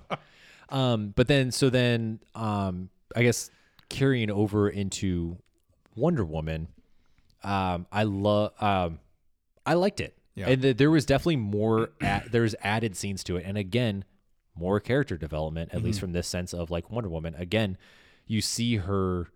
This again, a little bit of this duality of like she left Themyscira, yeah. right, the home of the Amazons, and there's a there's this scene where um, at the which is which is in the first one for the most part where you know th- uh, I almost said Thunderstruck. I don't know where that came from. Um, uh, where Steppenwolf shows up, steals the mother box. Like that whole scene yeah. is in the first one. You see it in the second one as well. But then there's an additional. We get to see Brooke Entz again. You see Brooke Entz again. Hallelujah. um, but you, what follows that is kind of this ceremonial scene where they take this arrow that is supposed to light, um, essentially light a, a beacon to be like, war is coming. Mm-hmm. And so there's this scene of like her mom um, shooting this arrow and being like, come back to us. And so again, it kind of layers, layers in this idea of like, they miss her. She misses home, like Wonder Woman misses home, and that it's something that like, again, development, characters, yeah, um, story, right? Oh, crazy. And so the the added scenes, like that's an added scene that you get to see, which is really cool. Um, it was, you know, I I liked it. Yeah. Um, she shoots it into uh like, like effective like a um a ruins, mm-hmm. and it like lights this flame that she you know eventually Di- uh, Diana or Wonder Woman sees, and it was like, oh, that's the that's my message. That's the message. Yeah. So she like, though the one thing that I will say with that whole scene is like she just like it's an active. The police investigation because like a historical monument was just lit on fire. Yeah. There were only two cops there. And there's like two cops and she just walks in. But the thing that I really liked is that, well, it walks in. Somehow that arrow is still there. Mm-hmm. She picks it up and she's like, and you kind of see this like longing look of like home type of thing. But then she somehow walks into this underground cavern beneath this thing that like, puts the puts the arrow into the wall and like, you know, mechanisms and stuff happen. And she goes into this like tomb, yeah, which shows Darkseid, which is really cool. And I was like, yeah, Darkseid, yeah. right? We kind of like, that was like our first confirmation that like, oh, hell yeah, he's about to be in this movie. Um, and the other thing that I really liked about with Wonder Woman was like a lot of the banter that she had back and forth with like Alfred. Yes. Um, which was awesome. That was great. That was so great. Um, I love the tea scene. That was hilarious. Don't burn it. Okay, I won't. He's like, you do, sure you don't want any? yeah, yeah, no, I don't. I'm, I'm okay. Uh, yeah, there's this entire scene where she's she's like making tea, and Alfred, you know, being English, goes, well, make sure you know yeah. you gotta warm, you know, put it in with the cup first, so that you know you don't burn the milk. And she's like, okay, are you sure you don't want any tea? He's like, no, no, no, I don't want any. He's like, all right, well, don't see. And then she's like, starts to like put the tea, and she's like, well, you know, a little less than that. You don't yeah. need that much. Yeah, you don't need that. Just a, just a pinch. And he's don't like, don't burn it. Yeah, he's like over here micromanaging how she makes tea. He's over her shoulder the whole time.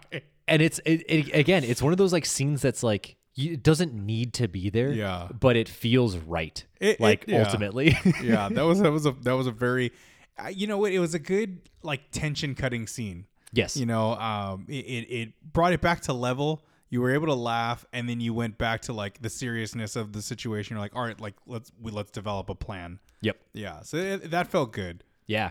And then the, I, I wish I would have went back and watched the original one, but again, it had such a bad taste in my mouth because yeah. I can't remember if the scene, like, so it, the same thing in the first in the is in the first movie where there's like this like bank robbery kind of thing yeah. that she thwarts.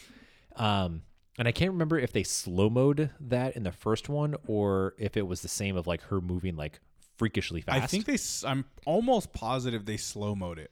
So yeah, I can't remember, but regardless, yeah, I thought that scene was awesome. I yeah, I agree. I, I thought it was. We were both like, that was badass. Yeah, because like, I, I think one of the one of the things that they don't do in a lot of like superhero films, especially for people who can move like faster than human speed, mm. they either will like slow it down to show how fast they're moving in restru- and like in comparison to like other things moving very slow, like bullets, mm-hmm. whereas. There were some still slow-mo scenes in this entire thing, but they actually showed our perspective of real-life things moving really fast, and then Wonder Woman, like, literally blurring because she's moving so fast to, like, blocking bullets from, like, massacring a room full of people. Yeah. And it looked... It looks a little corny. Admittedly, it kind of looked like a like an old like old Skyrim glitching out a little bit as, like, characters, like, warping through space and time. But it, like... It look it was a, just a cool scene overall to for to to like to see it as if we would actually see something like yeah. that, and then all of the people in the room being like, "What just happened?" Yeah, yeah. I, I felt you know I felt like letting letting it play out in our vision. It didn't overcheese the slow mo of having to dumb down like like we know it's Wonder Woman. We know she has she's got quick abilities like. You don't have to slow it down for us. Like, she's not lightning speed like Superman or the Flash. Like, that makes sense. But Wonder Woman, like, you know, like, yeah, she, she can move fast. We, it would be a blur to us. Like, if you were to slow her down, which I think they did in the first one, it just, it felt super cheesy. It was just like, okay. It, it felt overzealous. Yeah. Um, with, with the, with the slow-mo. But no, I, like, you know, both of us were just like, awesome. I, I felt that that scene was way more badass this time than it was in the first movie. Yeah. I agree. I, I don't like. I can't remember to the full extent of. I, I mean, she she fucking killed dudes, like, which was well, awesome. That's the other thing. Like, I think you paused it at one point because I was like, you like you know these dudes are dead, right? Because she's like she's like cartoon villainy, like punching somebody like across a room, yeah. into like the second story level pillar, yeah. And, and like we did pause it and we're like, oh, that's blood. They're for sure dead. That was the other thing. There's blood in this movie. Yes. That there there wasn't blood in the first movie. Um which was really cool. Like there's blood in the super in the in the Wonder Woman scene, mm-hmm. which I thought was really awesome. Yeah. And then in uh, one of the Aquaman scenes, like Steppenwolf straight up cut somebody in oh, half. Yeah. Which did we not watch that dude bleed out. That was which did not happen in the first movie. And then you just see like half like two halves of a person floating in water. Like it was gruesome as hell. Yeah. Um, I mean, it wasn't like, I didn't think it was gratuitous violence, but again, I, it was, it showed the gravity of the situation, mm-hmm. where you're just like, yeah, this guy is a bad guy. Yeah. Um, and he just straight up chopped one of your like military men in half. Yeah. With his giant weird flaming ass, mm-hmm. axe, ask, ass, his giant flaming ass. um, but the, yeah. So like with Wonder Woman, again, you kind of, I really liked the the additional scenes as well as kind of, again, painting this picture mm-hmm. of this like longing for home type of thing as well yeah. as home longing for her. And uh, again, this duality con- like a- aspect of like her accepting who she is as kind of like a, like a forward facing superhero in yeah. like the modern world, not kind of in this like hidden away island of the, of the Amazonians. Yeah. Which is awesome. You know, it also makes sense too now is when I made that comment while we were watching it, I was like, why the fuck didn't they give her the Valkyrie armor now? It would have been way more useful. I get why you didn't respond because you haven't seen the fucking nineteen eighty-four film. Ah, yet. That makes sense. Yeah. Yeah, because I was like, I'm like, I know what you're talking about, yeah. but I was like, they don't, they haven't done that at all. Yeah. Because you, you, you, you commented at a scene, uh, at the scene when they were uh, shooting the arrow, and I was like, what is it? What? Yeah. Like, did I miss something? Yeah. I'm like, 'cause I'm watching it very intently right now. So that makes more sense now. Yeah. So I'll watch that and then I'll I'll, I'll come back and comment on it after yeah. the fact. Yeah, I think I just straight up ignored you. You did. And I was like, mm. you're like, I don't, I don't, I don't, like, I don't know, know the, what's I don't know the reference yet. I don't know what you're talking about. So shut, I'm just gonna... shut your mouth. We're both watching the same movie. Shh. Uh, yeah, that that makes sense. Um, but I the one scene that I wish they would have kept in mm-hmm. w- in relation to Wonder Woman was when they were at like the Bat Cave, and uh, they have Aquaman like sit down and he starts talking about how he's like, you know, sometimes I wonder if it's just like I'm afraid of, you know, being king and like taking on that responsibility, and everyone's kind of like looking around, and he like leans under his butt and like pulls out the lasso, and he's like, oh. That would have been good to keep in, yeah. Like that would have been a good scene because like that's a that was a that's a really like funny scene. Yeah. Um, to see like Aqu- like Aquaman get like hit by the the lasso of truth. Yeah. Um, though the other thing though is they actually use the lasso of truth. Yes. Um, to have the dude like spill his guts about what the hell's happening. Yes. So I was like, oh, cool. Like. It actually serves a purpose. Other than just grabbing things, like it actually, the lasso of truth is actually a lasso of truth, and it works. Like it's not just she whips it out and pulls people back. Like no, there's a purpose to that fucking thing. Yeah. I was very excited about that too. Yeah, and I was like, oh, it worked. Yeah, uh, it was great. And then you find out some dark shit about that dude, and it was just like, we're here to just be anarchists and kill everybody. We don't care about the kids in the bank. It's like, yeah. oh, fuck. We, like, straight up have no plan. We're yeah. here to murder. Yeah. Like, whoa. Like, holy crap. But, again, it's D C makes it relatable to something that we experience or we see. It's like, you know, when you're dealing with a terrorist organization, they don't have a fucking plan. They just want to kill everybody. Like, largely true. It's relatable. Yeah. So. I, I like it. Yeah. Um, I love D C. And then, I mean, Batman is Batman. Like nothing really, I think nothing much changes with, with his overall character other yeah. than they add a, we'll get to the epilogue. Um, but there's not much that they do no, really with No, I, I, I enjoyed the, the joke that Batman makes to uh, Barry and Aquaman when they're going through the, um, the cave. Um, they're like, oh, who's this? Oh, this is Alfred. I work for him. Like that. I, I was like, that's fucking hilarious. Yeah. That was good. That was good. Um, but yeah, I mean, largely like the the only other things that kind of change is the like nightmare scenes, mm-hmm. um, with which they add con- like they add more context to it, which is kind of nice. Um, that it's not just like a weird fever dream of yeah. Bruce Wayne's of like fear of what the future can behold. Mm-hmm. Um, so that was like that was kind of nice. I mean, they also kind of parallel that when when uh, Cyborg gets like in the. Gets in the boxes in the in the mother boxes yeah. and the the like the priestesses are talking to him about like, you know, what the world can be, and he kind of sees the future essentially, or has like his own nightmare vision. Yeah. Um, God, I like that scene too, and you know he he he knows like he's not tricked by the idea that, you know, I can get my mother and father back. He's like, no, fuck you guys, they're dead because of you. Like yeah, yeah. He like pulls himself out of that. Yeah. Um, with the wonderful uh, uh, alley-oop assist by Barry Allen. Um, Bing. Yeah. um, kind of going back into that. So like what we're talking about is at the very, towards the very end of the film. Um, so what's happening is Cyborg is trying to kind of like connect with the mother boxes, 'cause he is of the same technology, and Barry Allen is effectively needs to give him like a push to be able to like, a light get, speed like push to get into him. So that way he can kind of destroy it from the inside out.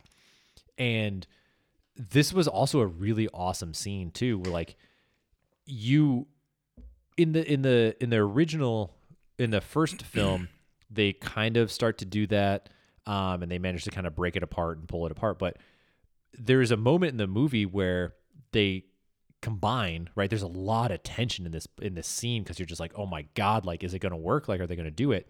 And they build it, I think, really well. Yeah. And then all of these three boxes kind of can join into one. And the world explodes. And there was like a brief moment for me where I was like, are did like are they done? Like did they did they just lose and we're gonna have the movie with them losing? Mm-hmm. Like I was like, holy crap, like ballsy, ballsy yeah. move, my friend. Um, but that's where, like, then Barry Allen. I was going to say, at the ex- at exact moment in my head, I was like, nah, this is where the Flash goes back in time. I was like, immediately, that's what went through my head. I was like, that's not how this ends. Yeah. And I, I, I really liked that scene. The only thing I wish that would have changed is when they were bringing Superman back to life, mm-hmm. that they didn't spend as much time on him, like, slow-mo touching the mother box. Yes. Um, that was that was that dragged that dra- that did drag a little bit, but it kind of made the next scene. I mean, it was essentially copy paste for yeah. the end scene as yes. well. Um, though I will say it was a lot cooler because it was.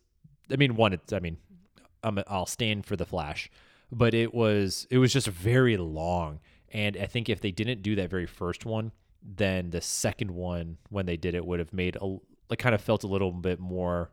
A little more cinematic mm-hmm. since you're like, oh, I haven't seen this yet. Yeah. Um, but that scene was really cool, right? Like you see him kind of like slow-mo vibrating through essentially the, the end of the world. Yes. Um, and then using his like speed to literally take their travel back in time. And it's all, I think that scene was so cool too, where they see him like running, um, running and like things start to reverse.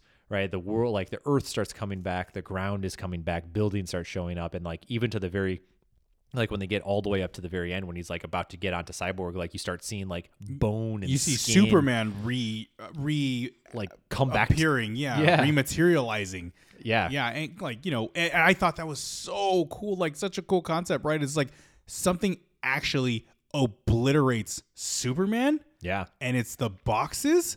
Like I thought that was so cool that. We got to see Superman effectively die effectively again. die again and then rematerialize through the the the time travel, the time loop. Um, and then yeah, you get that push like that like little dink. Yeah. And it's so cool. Like I love how they I do enjoy how they kind of showed each of those moments of the Flash because it is like it's literally like this like real slow-mo thing. He's just like tap. It's yeah. And but but because he's moving so fast yeah. that like that's it literally all yeah. it is, and it's so it's so cool. And, and you know, I like we were talking about it uh, after the movie. It's like the first scene we get to see that is like where when he saves essentially saves Iris is like he has to do it so slow because if he were to effectively change things at a faster speed, she would rip apart. Yes. Yes. A hundred percent. Yeah. Like, and, and I don't, I don't think that people realize that they're like, oh, this is so cheesy. Like he's trying to be romantic. Like, no, scientifically, if he were to move her any faster, she would spin to death. You know, you know what I think uh, I, it reminds me of. And again, it's like, it's nuance where if you, if you know what's happening, then you can appreciate the, the, mi- that minor detail. Yeah. But I think like, for example, one place that did it really well was in X-Men, where they had Quicksilver mm-hmm. um, when he was younger, and he like puts his hand behind Magneto's neck, and he's like, "What are you doing?" He's like, "So you don't get whiplash." Yeah, and it's like it's just a super minor thing, and you go, "Oh, that makes so much sense." So genius! Like, what a genius scene to like qu- subtly explain the like to to put to conceptualize to the viewer like what it means to move that fast. Yeah. Where he was like, I'm trying to make sure your neck doesn't break right now. Yeah. And so like when you watch that scene with, um, with the Flash, you see him like, I mean, he moves in real time effectively, like even though he's moving super fast. So like you see him moving, like when he's going to grab the hot dog and he's doing like, he's just walking out there effectively. Um, but when he's interacting with Iris, it's like, he himself is moving himself slower mm-hmm. because if he were to like accidentally bump her while he's moving this fast, like he's going to punch her face in. Yeah. Like by casually trying to move hair out of her face. Yeah. So like there's a, there's a level of like delicacy that has to be had to make sure that you don't just rip somebody apart. Absolutely. Absolutely. So, you know, for those of you who, who have watched it and you're, you thought it was cheesy, it's like, no, scientifically, like something that's moving faster than you will move through you if, if it's not careful or if there's no caution being taken care, you know, to, to either put us aside or, you know. Yeah. A hundred percent. Um, so then. All we uh, got left is Superman. Yeah. Well, kind of. Well, character wise, I'll, that's yeah. Yeah. Who we have left to talk about. Uh, Superman, I think like largely the same. Yeah. Like ultimately, the the at least for the most part, for like the character. The one thing that I think that was really cool is they didn't have that weird like camera phone thing with his like terrible C G I mustache. So they definitely got rid of that. Thank God. Oh. Um, but again, because this is like, this is a very, it's a different story yeah. overall. Um, he wasn't the centerpiece like it was in the first film. Yeah. And he was more of this like side character where it was more, it was not even side character, but it was like the team realized that they needed him to be a part of it because there is just a level that they can't, like a level of strength that they can't attain without him. Mm-hmm. And that's ultimately what brought them to figure out how to bring him back to life. And, you know, and then it's the same thing, right? He fights him, he flies away, like he gets his, you know, his mind back. Um, and then he joins the team with one special exception. Black suit Superman, Black my friend. Suit. So happy to see that. Because so that's, I mean, and again, a lot of people who are watching it are going to be like, I don't know, okay, like why isn't he in his traditional yeah. like red and blue suit? Well, that's that's a straight up throwback from the series Death of Superman, um, which is like which they they also call it like the regeneration suit. Mm-hmm. So effectively, what it is like, so Superman's powers are powered by yellow sun. Um, so he's been kind of dead, yeah, um, buried. So he's had away from it, no sunlight, yeah, which is like his life force. Yeah. Um, and so the black suit, right? Black will in, will absorb, absorb more heat, heat and like sunlight is mm-hmm. kind of the idea here. And so they, you see him like don the the black suit and he flies up into space and like opens himself up to like suck in solar rays, which is awesome. Yeah. Um, I love I, it. I really, I, I I remember we were sitting there watching all the suits open up and we're both like, what's he gonna oh, yeah. pick? What's he gonna pick? When all those other suits were popping out, like you saw like Zod's suit, and then you saw like the, his traditional suit. I'm yeah. like, oh.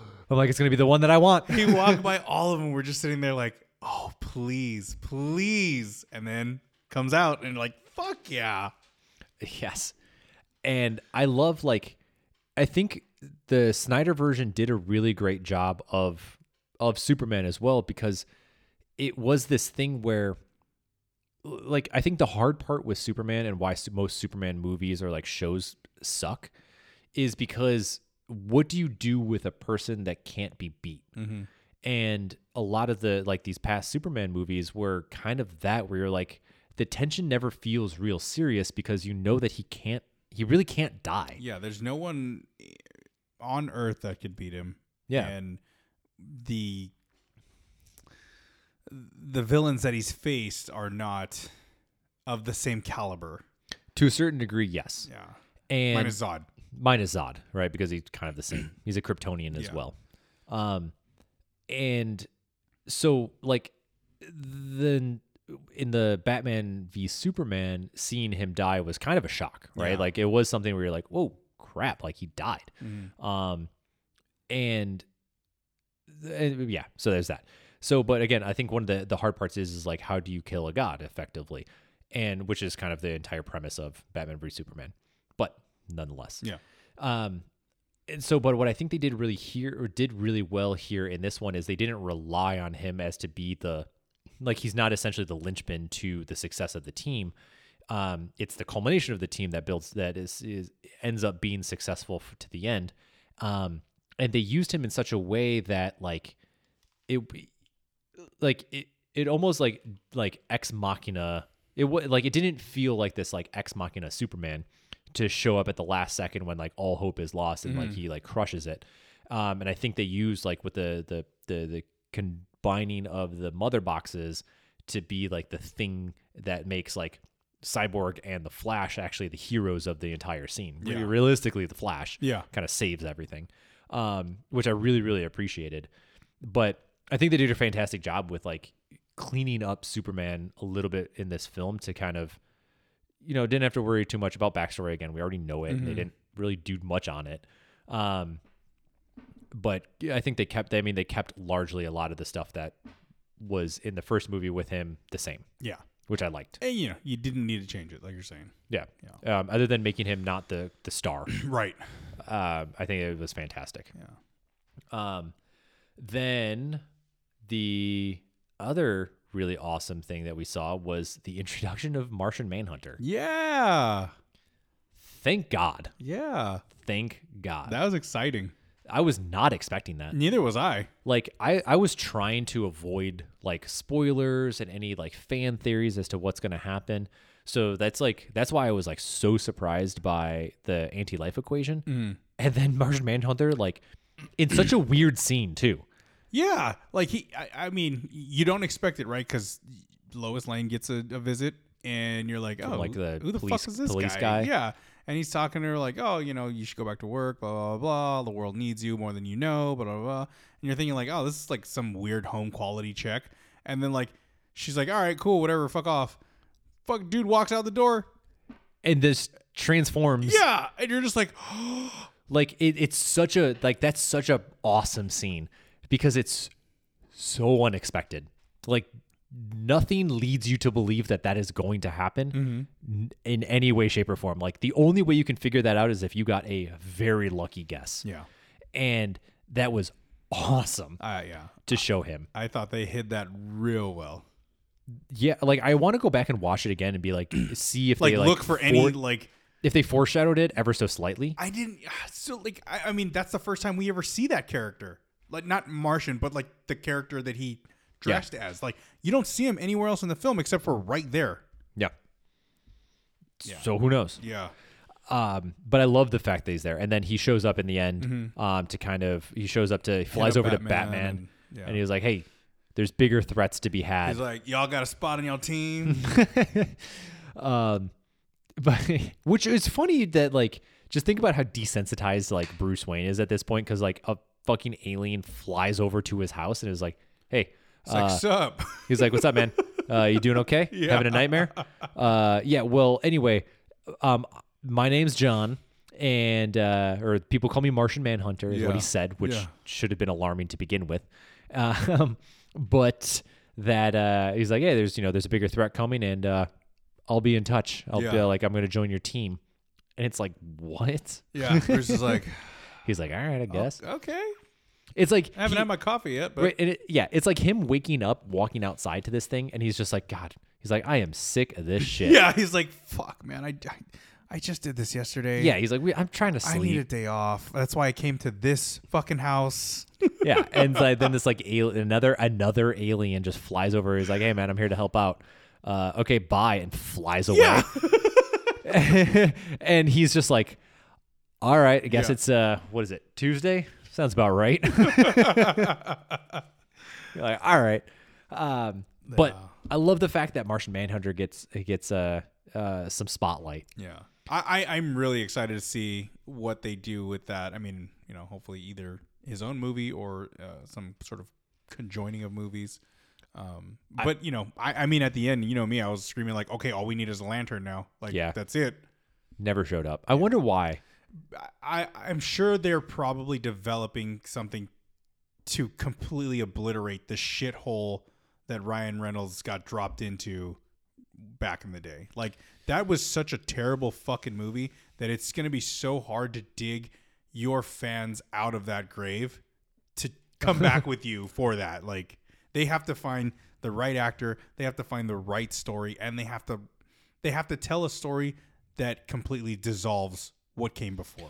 Which the the Green Lantern like mythos is really cool, and it's been around for a long time, and so there's definitely in excess of source material that you can pull from, as well as different lanterns. Mm-hmm. Like yeah. you you can do um you can do like the the Ryan Reynolds like Hal Jordan, um you can you can do like uh uh what I say John Smith I think is his, I I'm pretty sure is his name. Mm. Um, and I mean, there's a couple others as well that I can't remember. So yeah, there's again, there's don't come for me. Lanterns all over the galaxy. Well, in the sense of like the Green Lan- the Earth Green Lantern. Oh, the Earth Green Lantern. Yeah.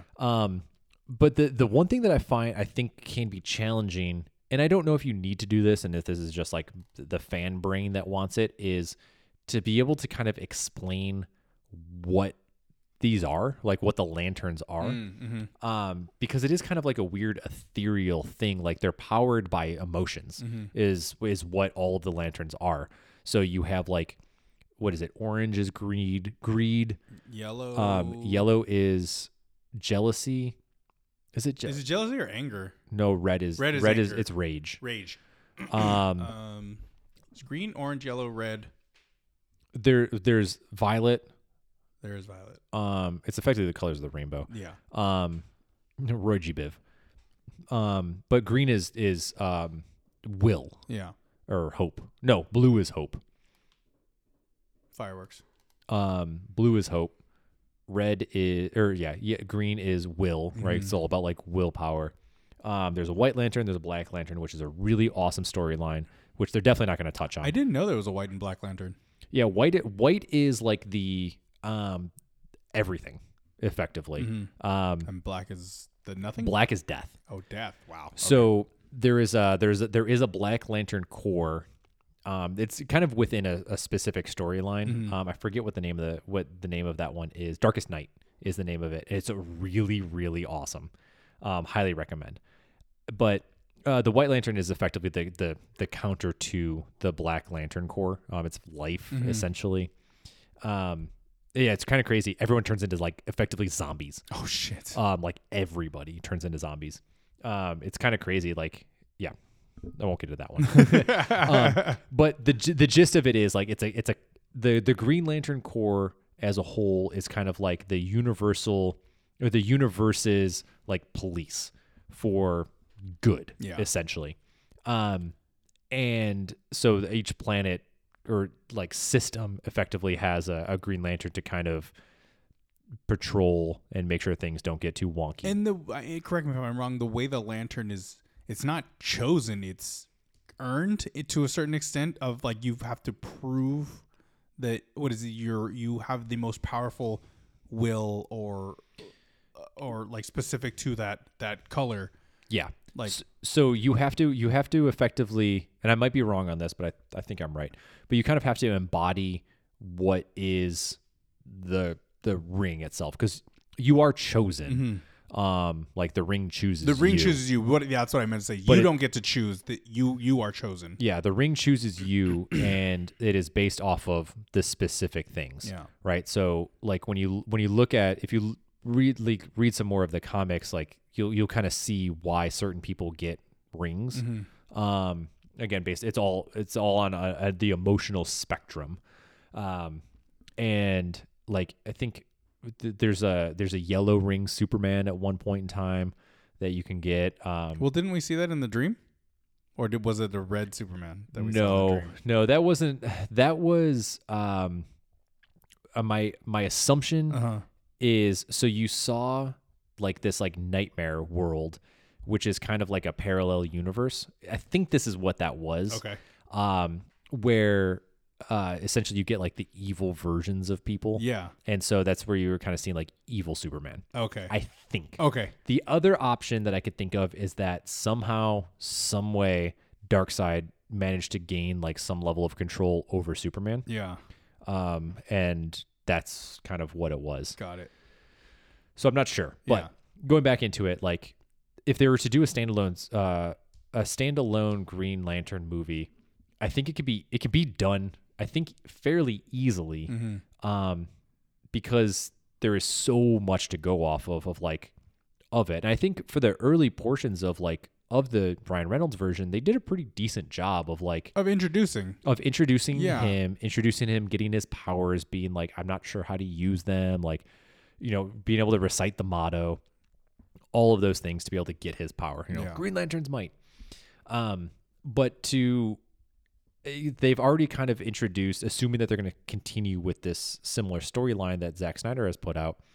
The they've introduced universal threats, and so I feel like to to do the Green Lantern justice is they would need to establish the fact that they are the universe's police. Police, yeah. And I feel like to do that in a single movie. Is really difficult. Mm-hmm. Um, it would be effectively trying to, uh, trying to, yeah, yeah. The Marvel Marvel movies don't really have any. The Marvel movies don't quite have anything as similar, as large, no, to that. Um, you kind of understand that like Thanos is a universal threat, yeah, um, because of the Infinity Gauntlet, and I mean you see how long it took for everybody to like understand what that was, mm-hmm. um, what the Infinity Gems were, and the power, and then like you know it it, it took ten years worth of movies, yeah. to paint paint the picture, yeah, and I think uh, if you don't take your time, you might you might rush it and cut too many corners that is going to make it a floppy film, mm-hmm. similar to what you what you saw in the original film, yeah. or this the original Green Lantern, you know, where where you have Parallax, which is the essentially the all of the lanterns have some sort of like pseudo deity that powers the the the core of the rings, and Parallax is effectively what oh it's fear that's what it is fear. Yellow is fear, yeah. Uh, Parallax is essentially like the, the the fear entity that powers the yellow rings, um, and that's like a that's a very ethereal concept, it's, and so like it's it's it's challenging to do that, um, which they never they almost never explained in the uh, actually I'm pretty sure they didn't explain. I think they it was they just were it like was, we'll give you power and knowledge beyond your control or your wildest dreams, and that was that was pretty much it. Yeah, it's it was weird. Yeah, um, and it was just this weird big blob, like space cloud. It was it was it, it reminded me almost exactly of Galactus, mm-hmm. in the Fantastic Four movie with the Silver Surfer, mm-hmm.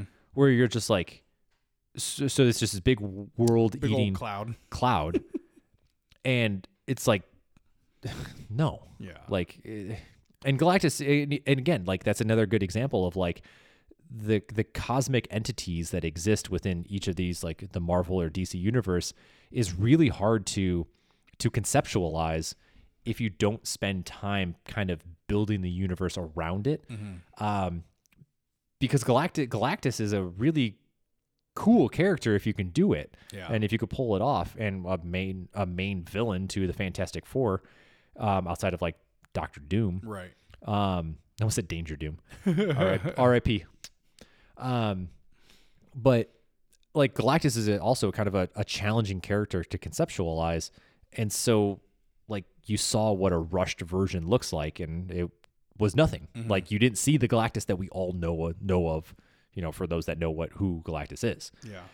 Um, so uh, regardless, I don't think it's impossible, but I would really like to see it done well. Right. Cause, I, I agree. Because it's so cool. I agree. It's such a cool concept. Yeah.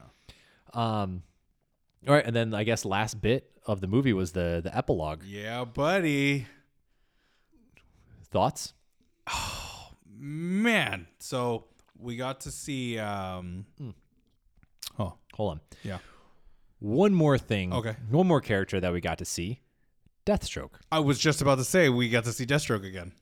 Well, not again. Yeah, again. He was in the first cut. Was he? Mm-hmm. Was that entire scene in there? Uh, the the boat scene was. I don't remember but that. But the so the boat scene was, but you only get to see Deathstroke get up to the boat and introduced to Lex Luthor. Oh, they don't have that full conversation. They don't have the conversation. Oh. Yeah. And that's why it's like So like the, the the the meme started shooting out like, oh, Deathstroke and and and Deadpool at the same time, blah blah, and like so like I, I specifically remember that because I was like, ooh, they're they're actually bringing on Deathstroke. This is gonna be awesome. But you don't get the full conversation. You just get the like, oh, you're here, like oh, you said it was business or something like that, and that was that was I'm pretty sure that was it. Um, oh, okay. But then yeah, then having that full on conversation was just like, ooh. Where is this gonna go? Ooh. Ooh. Yeah, you get to see him. Um, yeah, you get to see him again. Okay, all right, that makes more sense. I'm yeah. kind of like looking this up a little bit. Um, what's his name? Slade. That's it. Slade Wilson instead of Wade Wilson. Not Wade Wilson. There we go. Okay, perfect. I was like, I can't remember his name either. Um, so epilogue, right? Epilogue is this uh this nightmare scene, right? Which is effectively it's the what you get before Batman wakes up and meets mm-hmm. Martian Manhunter. Yeah. Um, but it's this like end of the world post-apocalyptic scene of kind of this like ragtag team of superheroes. Yep. Where you get Let's see who who who we all get. We got Batman, Batman, Darkseid, or not Darkseid, Deathstroke, Deathstroke, um, um, Mera, Mera, and Flash. Flash, that's right. And my boy. Oh, I don't know if you want to claim this one, but well, the character, not not the, not the actor, not this specific. But, but we the, get uh, the Joker. We get the Joker, which so. Of all the scenes in the movie that I was like, we probably don't need this, um, but I'm glad it's there. I don't think we needed the entirety of this epilogue scene. True. Because the weird back and forth banter between Bruce and the Joker, as well as the weird like handheld camera of yeah. like close-up zooms of Jared Leto's face yeah. was a little weird to me. I think that could have been done way better. I think, I think...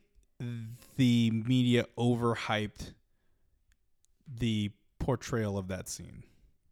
In uh, what way? In, in the fact that like, oh, we get to see Jared Leto come to life and portray his version of the Joker. And oh, it's yeah. like, no, we don't get to see that. It's we, like three minutes. Yeah, we get him saying some words.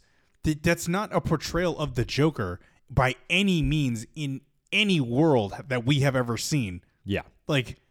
No, st- like this is one of those like Yahoo writers who's new to the scene, who just wants to throw some shit out there on a fucking piece of paper and just like Joker, Joker, Joker, because people like the Joker. It's just like, all right, you just you overhyped it for people who are actually fans of this chaotic series. And I sat there and I was just like, okay, you look, you look devious and mischievous.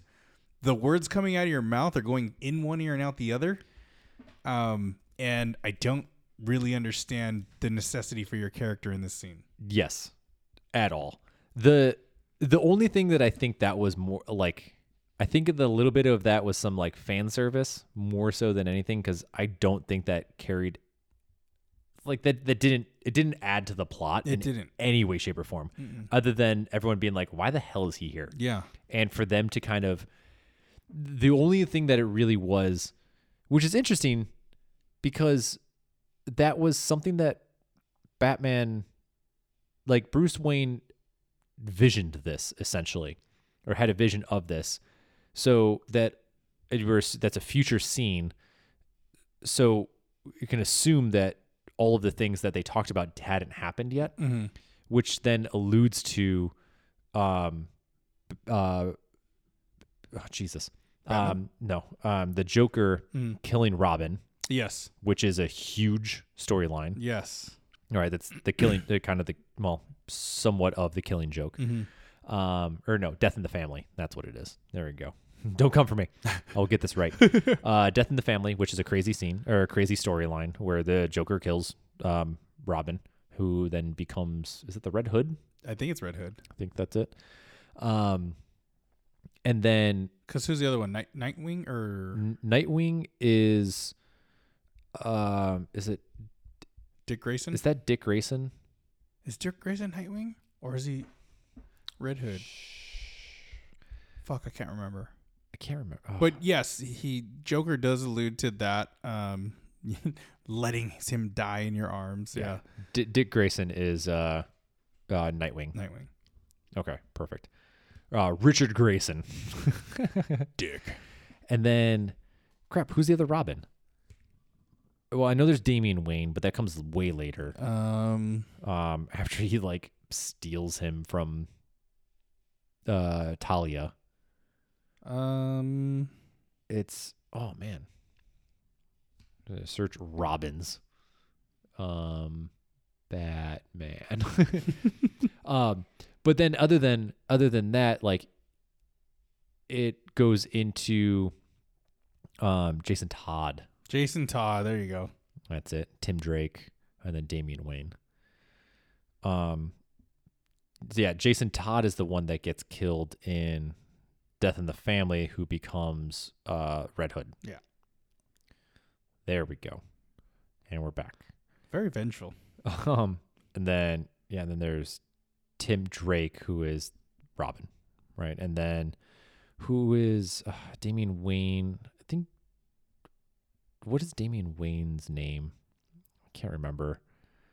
Um, yeah, I think he go, he goes by another name, but I can't remember. I, I think it's Robin. Yeah, whatever. It doesn't really matter too much. Nonetheless, it says here Wayne or Robin. It might it might be Robin. I know he goes. He is Damian works with uh, the like the Young Justice and like the Teen Titans, mm-hmm. um, which is who is in what's the what's the show that's about like the Teen Titans? Is it like not Death Squad? Uh, there's a T V. There's like a movie, a T V show that they had all of them in with like Beast Boy and Raven and Starfire and Cyborg and Robin. It's not Teen Titans? It is Teen Titans. There, there's a live action show too, but oh. I can't remember what it was called. But yeah, it's effectively Teen Titans, um, which is kind of like the yeah. And I think uh, Nightwing is the one that helps kind of lead them. So two of the Jesus Robins: Christ. Tim Drake, Jason Todd, Dick Grayson, and Damian Wayne. Yeah, there's a lot of them. Anyway, um, so but they kind of they I think that's the that epilogue scene is a lot of like fan service where they're you know they're showing alluding to Death in the Family, right? Yeah. With with uh uh get, with Jason Todd getting murdered, um, and then they also talk about Harley Quinn getting murdered by Batman. Yes, which I don't recall that being a thing. I don't either because uh, from what I can remember, Batman has never killed Harley Quinn in any series that I'm aware of. He's always arrested her or she's always come to him for help, like with the Joker, but it's never, he's never killed her. Yeah. So that one, let's, I'll look it up real quick. Did Batman kill Harley Quinn? Or maybe she died in his arms. No, no. Um, Harley Quinn died in Batman's arms. But I don't, I don't think that he's ever killed. I, I mean, doesn't he have like a not a soft spot for her, but uh, compassion for her? Yeah, he kind of like feels bad. Yeah. Um, for to a certain degree. Yeah. I mean, obviously she's a criminal and he, he arrests her so many times. Yeah. But like, I, I think he has compassion for her because she, she's basically mind controlled by Joker and, and yeah, manipulated, yeah, manipulated. Yeah. So it's, yeah. Har- what's her name? Har- Harlan Quinzel. Harlan Quinzel. Is that right? I think that's her full name. Harlequin. um, so, but otherwise like, it's just a lot of weird back and forth. I for an, an, uh, almost an uncomfortable extended period of time. I was let down. I was very let down by that that introduction to Jared Leto's actual Joker, as they want to put out there. And and he changed the laugh. Yeah, it wasn't the like ah ah anymore. It was just one long ah. Like so unnecessary. Yeah, I I don't know, man. I. I was really hoping for better f- for from the Joker, but obviously, what are you gonna do? I really, I, I mean, I think I've told you this before. I would really like to see a, like a Dark Asylum Joker. Yeah, yeah. See, I wish they can like. I really need like regenerative medicine to to happen, um, like find the like the fountain of youth, or we should. Um, oh, I can't remember what it's called. What's the the pit that uh, is in Batman that they go into that keeps oh. Ra's alive. Uh, oh, man. Well, I was trying to try and make a continue on the, the reference to comics, but I can't remember what it's called. um, fuck it. I don't want to look it up. Anyway, um, but to be able to bring Mark Hamill to youth and then have Mark Hamill be the Joker. That would be badass. Because for those that would be badass. Because those that don't know, in effectively all of the animated. all of the animated versions of the Joker that you've heard since like the early two thousands, yeah, has been Luke Skywalker. Yeah. Because Luke Skywalker is the Joker. He's an awesome voice actor. And it's crazy. He also played the trickster in the uh, in the Flash movie, or not Flash movie, the Flash T V show, which I thought was really awesome too. Because uh, we were, I was watching it, and Marissa's like, "Is that, is that Mark Hamill?" I'm like, "Yeah," and I'm like, "He's a, he's like a voice actor," and he, she, he was like, or and she was like, "Why does that voice sound familiar?" And I was like, "Because it's very similar to what you're hearing from like the Joker and all the animated Batman." He goes, "Oh," or she's like, "What?" That's mm-hmm. like, okay, that makes more sense. She's like, "Also, I didn't know that." Yeah. Like, it's crazy. Um, so I wish Mark Hamill could come kind of like de-age like thirty years and then play the Joker, because that would be the shit. Yeah. Because that's like, that's exact, like that voice that you hear is like what you think of with the Joker. Like at least what I find synonymous with the Joker. Yeah. Um, I, I, so I like Mark Hamill's voice with the Joker. Um, I like Heath Ledger's demeanor of the Joker, and I like, um, uh, uh oh, well, I, I guess I like Jack Nicholson's portrayal of the Joker as well. But I think of the three, the, the laugh, the laugh is very important to me. It's a defining it is part of it. It, and I think Mark Hamill has it down the best. Yeah. So like, no, for sure. Like Mark, Mark Hamill and Jack Nicholson's Joker are kind of of the same in yeah. that they're the, like the jokey versions of them, where Heath Ledger's is kind of the, the, the real life example of what somebody like the Joker would be, mm-hmm. which is just chaos incarnate. Um, But so I feel like if you can, if we could figure out a way to kind of blend those oh, th- those two concepts together, yeah, would be with like Mark Hamill's voice would be, I mean, that's money. Mm-hmm. So, and Jared Leto's not the person to do it. So no, fucking fire him. No, I'm sorry. I, I wanted to give him a chance. I, I really did. Like I wanted to give him a chance. Seeing him show up in Suicide Squad as the Joker, granted that movie was shit. I was hoping that when they said, oh, we're going to get a glimpse of, of him in, in, you know, in this movie, I was like, man, maybe there's this, there's this attempt. Maybe they'll, there's this light that he'll portray a better Joker. And then when we had the long extended, uh, I was just like, what the fuck is that? Stop it. That's yeah. terrible. That's not a Joker laugh. Yeah, no, it's hard. I'm it's, sorry.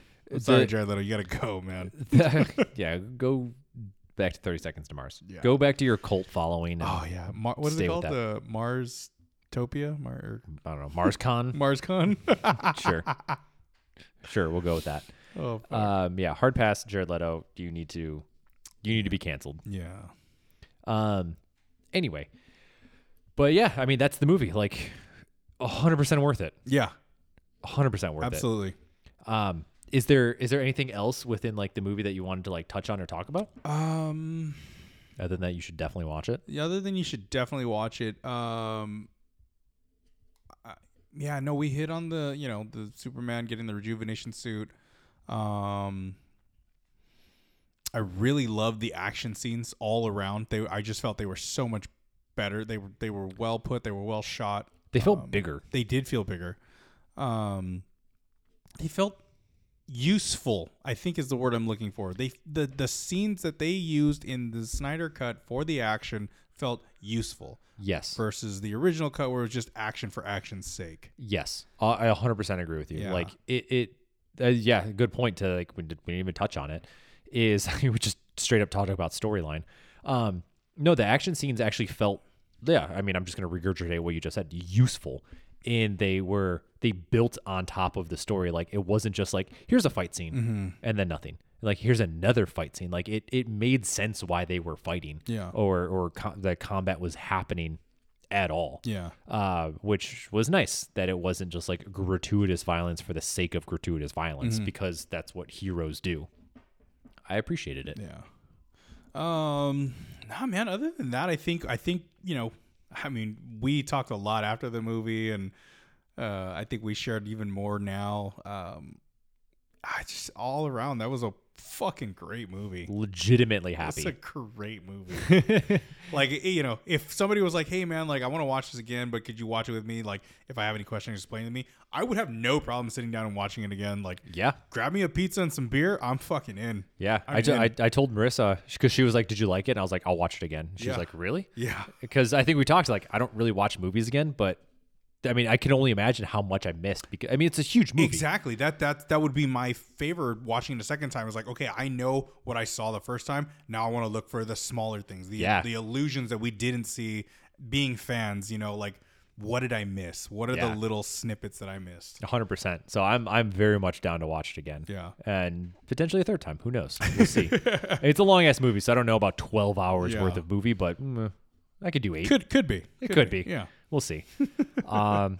Maybe you don't have to do this the third set of four cons- consecutively. You could, you could break that up. I'll skip the epilogue. Yeah. Oh, yeah. Because that's kind of a little unnecessary. Yeah. It's, it, whoever I watch it with, I, I'll be like, hey, you watch this on your own and ask me later. Like, yeah. Be confused later. Yeah. Uh, so enjoy. Or listen to our podcast and we'll break it down for you. Yeah, that too. There you go. Got oh, it. That's what we didn't touch on in the epilogue. That's where we see Dark Superman. Oh, yeah. Yeah. Yeah, that's, that's where the Dark Superman comes yeah. in. Evil Superman. And I think I, the only reason I thought it was a ring is because he had like a red aura, but it also could be because he's evil. Yeah, I would be very surprised if they were to throw. I don't think they would. Like the red, the red power Superman on yeah. it. Yeah, um, I, that'd be too confusing without having, without having any backstory of, of a lantern. That'd be way too confusing. Well, yeah, like going back, like kind of going back into lantern stuff, like. Again, just to explain the Green Lantern, I think is a little bit of an undertaking, but then to also go into the extended lantern core of all of the other colors and mm-hmm. what they mean, that's a huge pain in the ass. Yeah. Um, who is the red? Ugh, I don't need to worry about it. No, no, no. I was like, what's? I'm like, what's the name of the entity that is like the the red ring? Because he's really cool, um, but I can't remember. Um, whatever. Anyway. Yeah.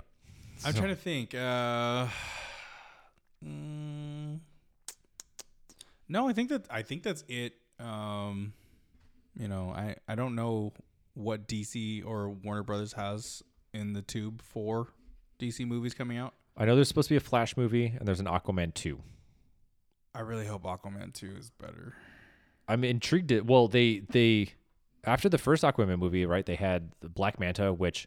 Goddamn, did they oh, do fantastically? That's right. That's right. He that was a good character. But the the other thing that they didn't they kind of like touched on was um uh was it the Submariner? Is mm-hmm. that the name of him? Um his his brother mm-hmm. essentially. Uh so they have that now as well. And I can't remember if there was. I have to go back and watch. I really liked the I really liked the Aquaman movie. Um, other than other his than the half brother, I don't think there was any other. Um, Yeah, there's kind of the two main yeah. main people was Black Manta and the Submariner. Mm-hmm. So I, I don't know Aquaman lore enough to know like what are his typical like what are his who are his villains I yeah. should say. Um, so I'd I can be, tell you one is big oil companies. Big oil. Yeah, big oil is one of his his enemies. He's just gonna turn into effectively super or Aquaman's gonna turn into Captain Planet, just trying to save the world from looting and polluting. He's gonna he's gonna get the, the Justice League some rings that say heart and earth yeah. and fire and earth earth fire wind water and heart. Well, he's water, so he's that's he's already, already got that. Yeah. yeah, so we just need the other ones. Oh Jesus, big oil, Frankie, Frankie, um. Yeah. Anyway, so yeah, there's gonna be a super, uh, or sorry, a Aquaman two and a, and a Flash movie, which apparently Batman is supposed to be in the Flash one. So I'm intrigued to see That'd where cool. that happens. Yeah.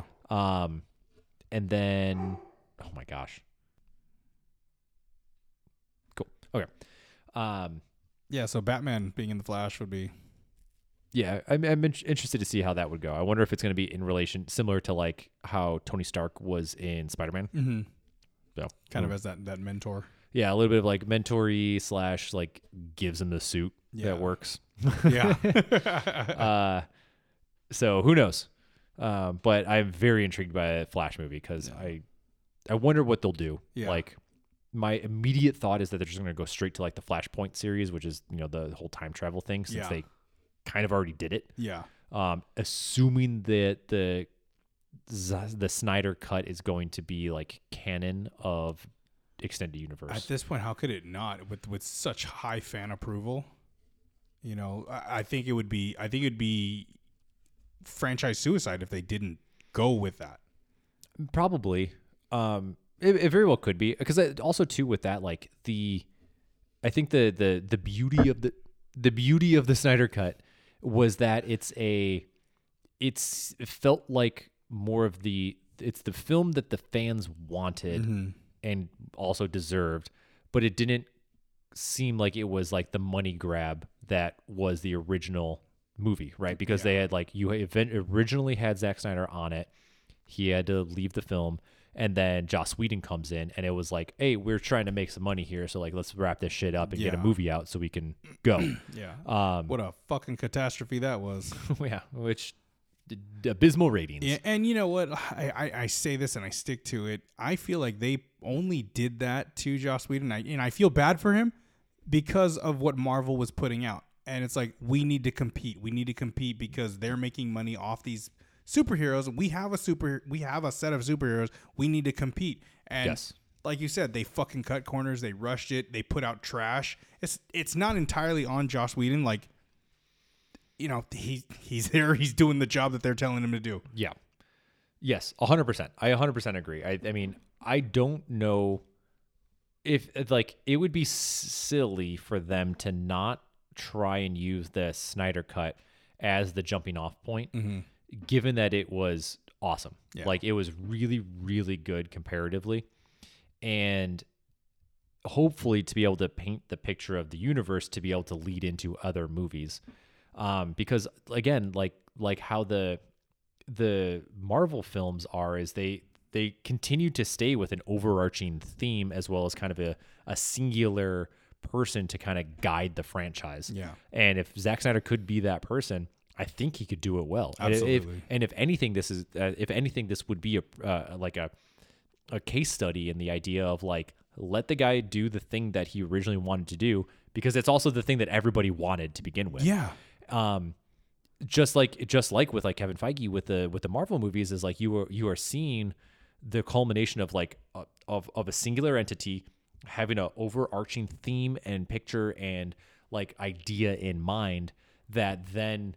Like you, you watch it unfold. Yeah. And I would love to see like a Zack, like a Zack Snyder universe unfold, maybe with a little less slow-mo, but overall, like I would love to see what his take on would be for like, for a Flash movie, for right. a Superman movie, for any, any of these, as well as like a follow-up, a follow-up Justice League where we hopefully would see the return of Darkseid, or even better, or not even better, but even also to see maybe some of the other like Justice League main villains, like a Brainiac. Yes. Would be oh, amazing. My God, I would love to see Brainiac. So, I mean, there's, there's so like, when you start getting into the, co- like, like I said, I think what Marvel did really well is they slowly painted the picture of the universe as a whole. Mm-hmm. Like you started with Iron Man seeing kind of like Earth level villains. Then you kind of get Thor, and you still kind of see Earth-level villains.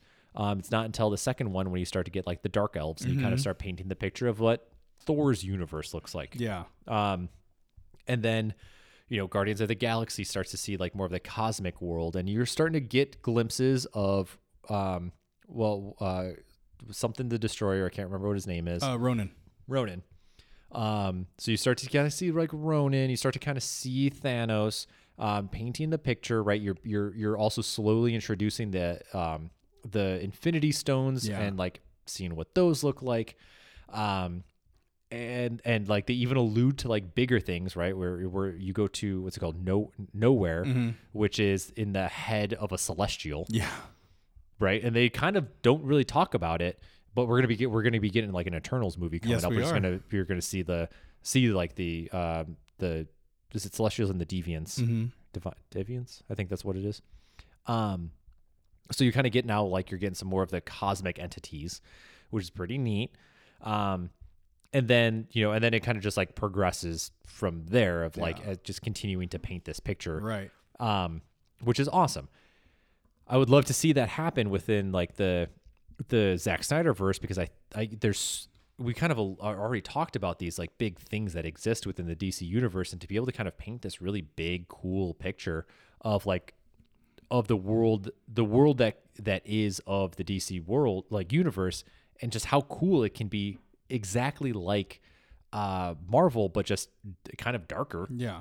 By nature, yeah, would be so cool. Yeah. And that, that's, that's what Warner Brothers has to realize is, is you, it's not, you can't just pump out six films in a year and, and expect the recipe to work. Like it's a slow burn. It is. It's it's it's slow, but it's meticulous. It's accurate. It's it's fan based. It's studied. Like it's not just fucking throwing shit on a board and being like, oh, let's pick this one and this one and this one. This will work. It's like, no, like the the people over at Marvel do it right because they take their time with it. They go like, well, we could do this. And then someone's there to be like, well, this isn't canon. And then someone's like, well, this could be canon if we throw in this.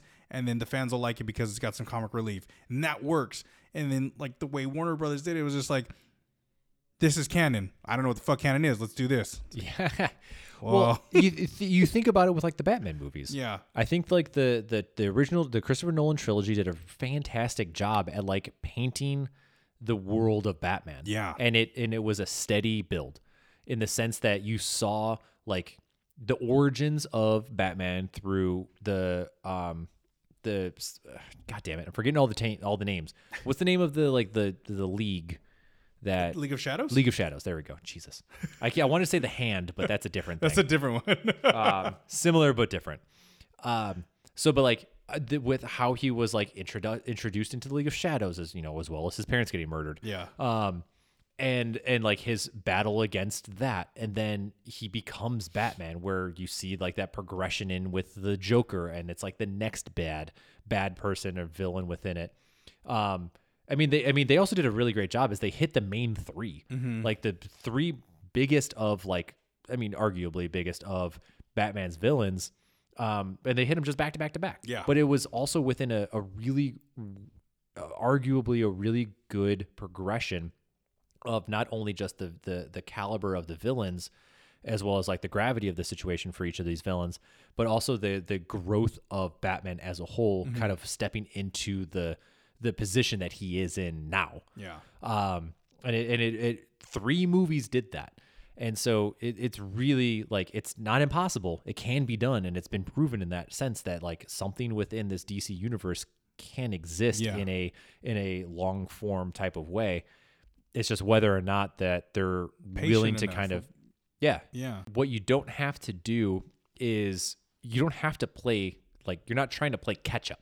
And just trying to pump out a bunch of shit just to get it done.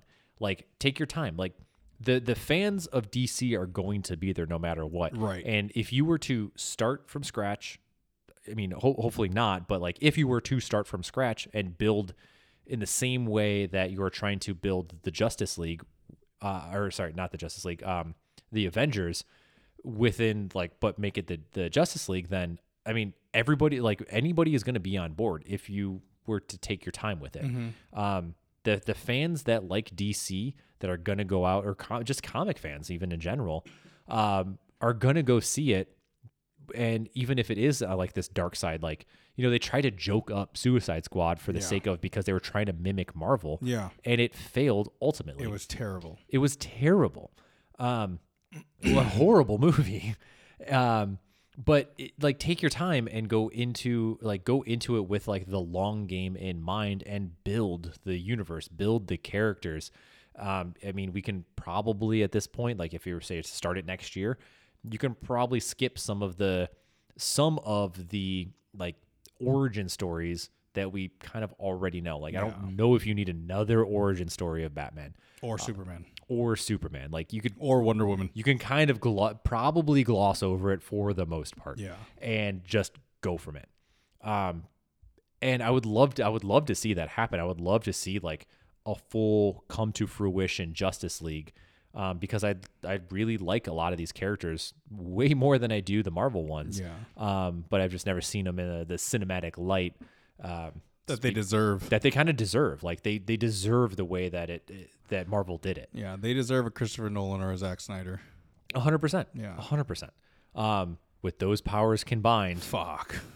They are Captain Planet.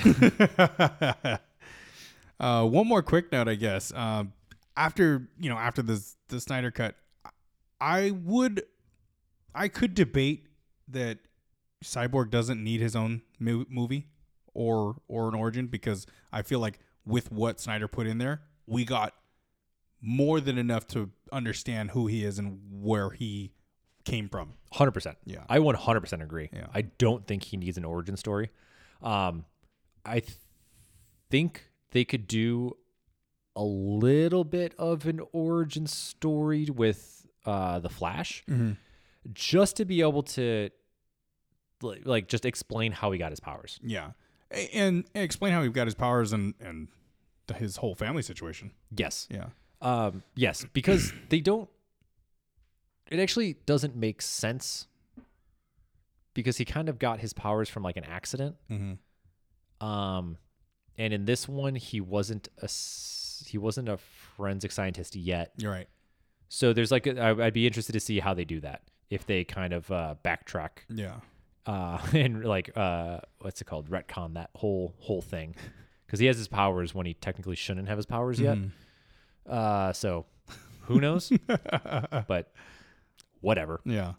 Regardless. I mean, same thing with Aquaman, right? He has the fucking, he has a, the trident, not his key, not the uh, king's it trident, yeah. But he has his mom's trident before he should have his mom's trident because we learn post Justice League that Aquaman gets it later. And yeah. Yeah. So uh. anyway, anyway, there, there's some issues there, Who but needs timelines. It's okay. I mean, you, yeah. I mean, the, the hard part is they've already introduced time travel. Yeah.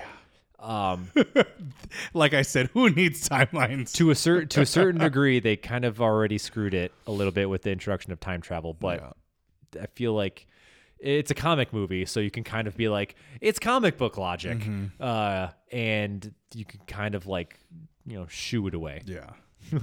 So who knows? It might work. Um, though they also did time travel in the Avengers movie, so mm-hmm. I mean. However, they led up to that. They it wasn't. It didn't just start with time travel. True, it's true. Yeah, you know, time knows? Travel, quantum travel, same, same, but different. but different. Um. All right, man. Anything else? Um. Watch the fucking movie, guys. It was kick ass. I mean, obviously, if you're watching, if you're listening to us, and you didn't pause it, you probably watched it. Yeah. Yeah. So hopefully you enjoyed as well. Let us know. Let us know if you have any. Uh, thoughts on it as yeah, well. Yeah, uh, we'll post this up. You guys can uh, chat with us in the comments uh, on our Instagram at Another Period Rep Period Podcast. Um, you can also shoot us an email at another rep podcast at gmail dot com, and we can uh, go back and forth on, on the Snyder Cut. Yeah. And uh, you can listen to us wherever you listen to podcasts. And if you haven't seen already, we now have a YouTube channel. Yeah. Check out our Linktree, boy. Boy. So our first episode that we have up right now is our last episode, which is our coffee episode with C K. So you'll you can actually watch us talk about all these things, um, as well as kind of from future episodes here, we're going to start to uh, upload some YouTube content as well. So you can start to see our beautiful faces as we sit at a desk and talk about stuff. Absolutely. Well, at least see the profile of our faces. Yeah. yeah. Um, we'll, we'll work on that. Yeah. Yeah. It's one thing at a time, right? Yeah. We're, we're working on it. We're getting yeah. better. We are following the right formula. It's a two-man show, so we're doing the best we can. Uh, all right. Bye. Bye.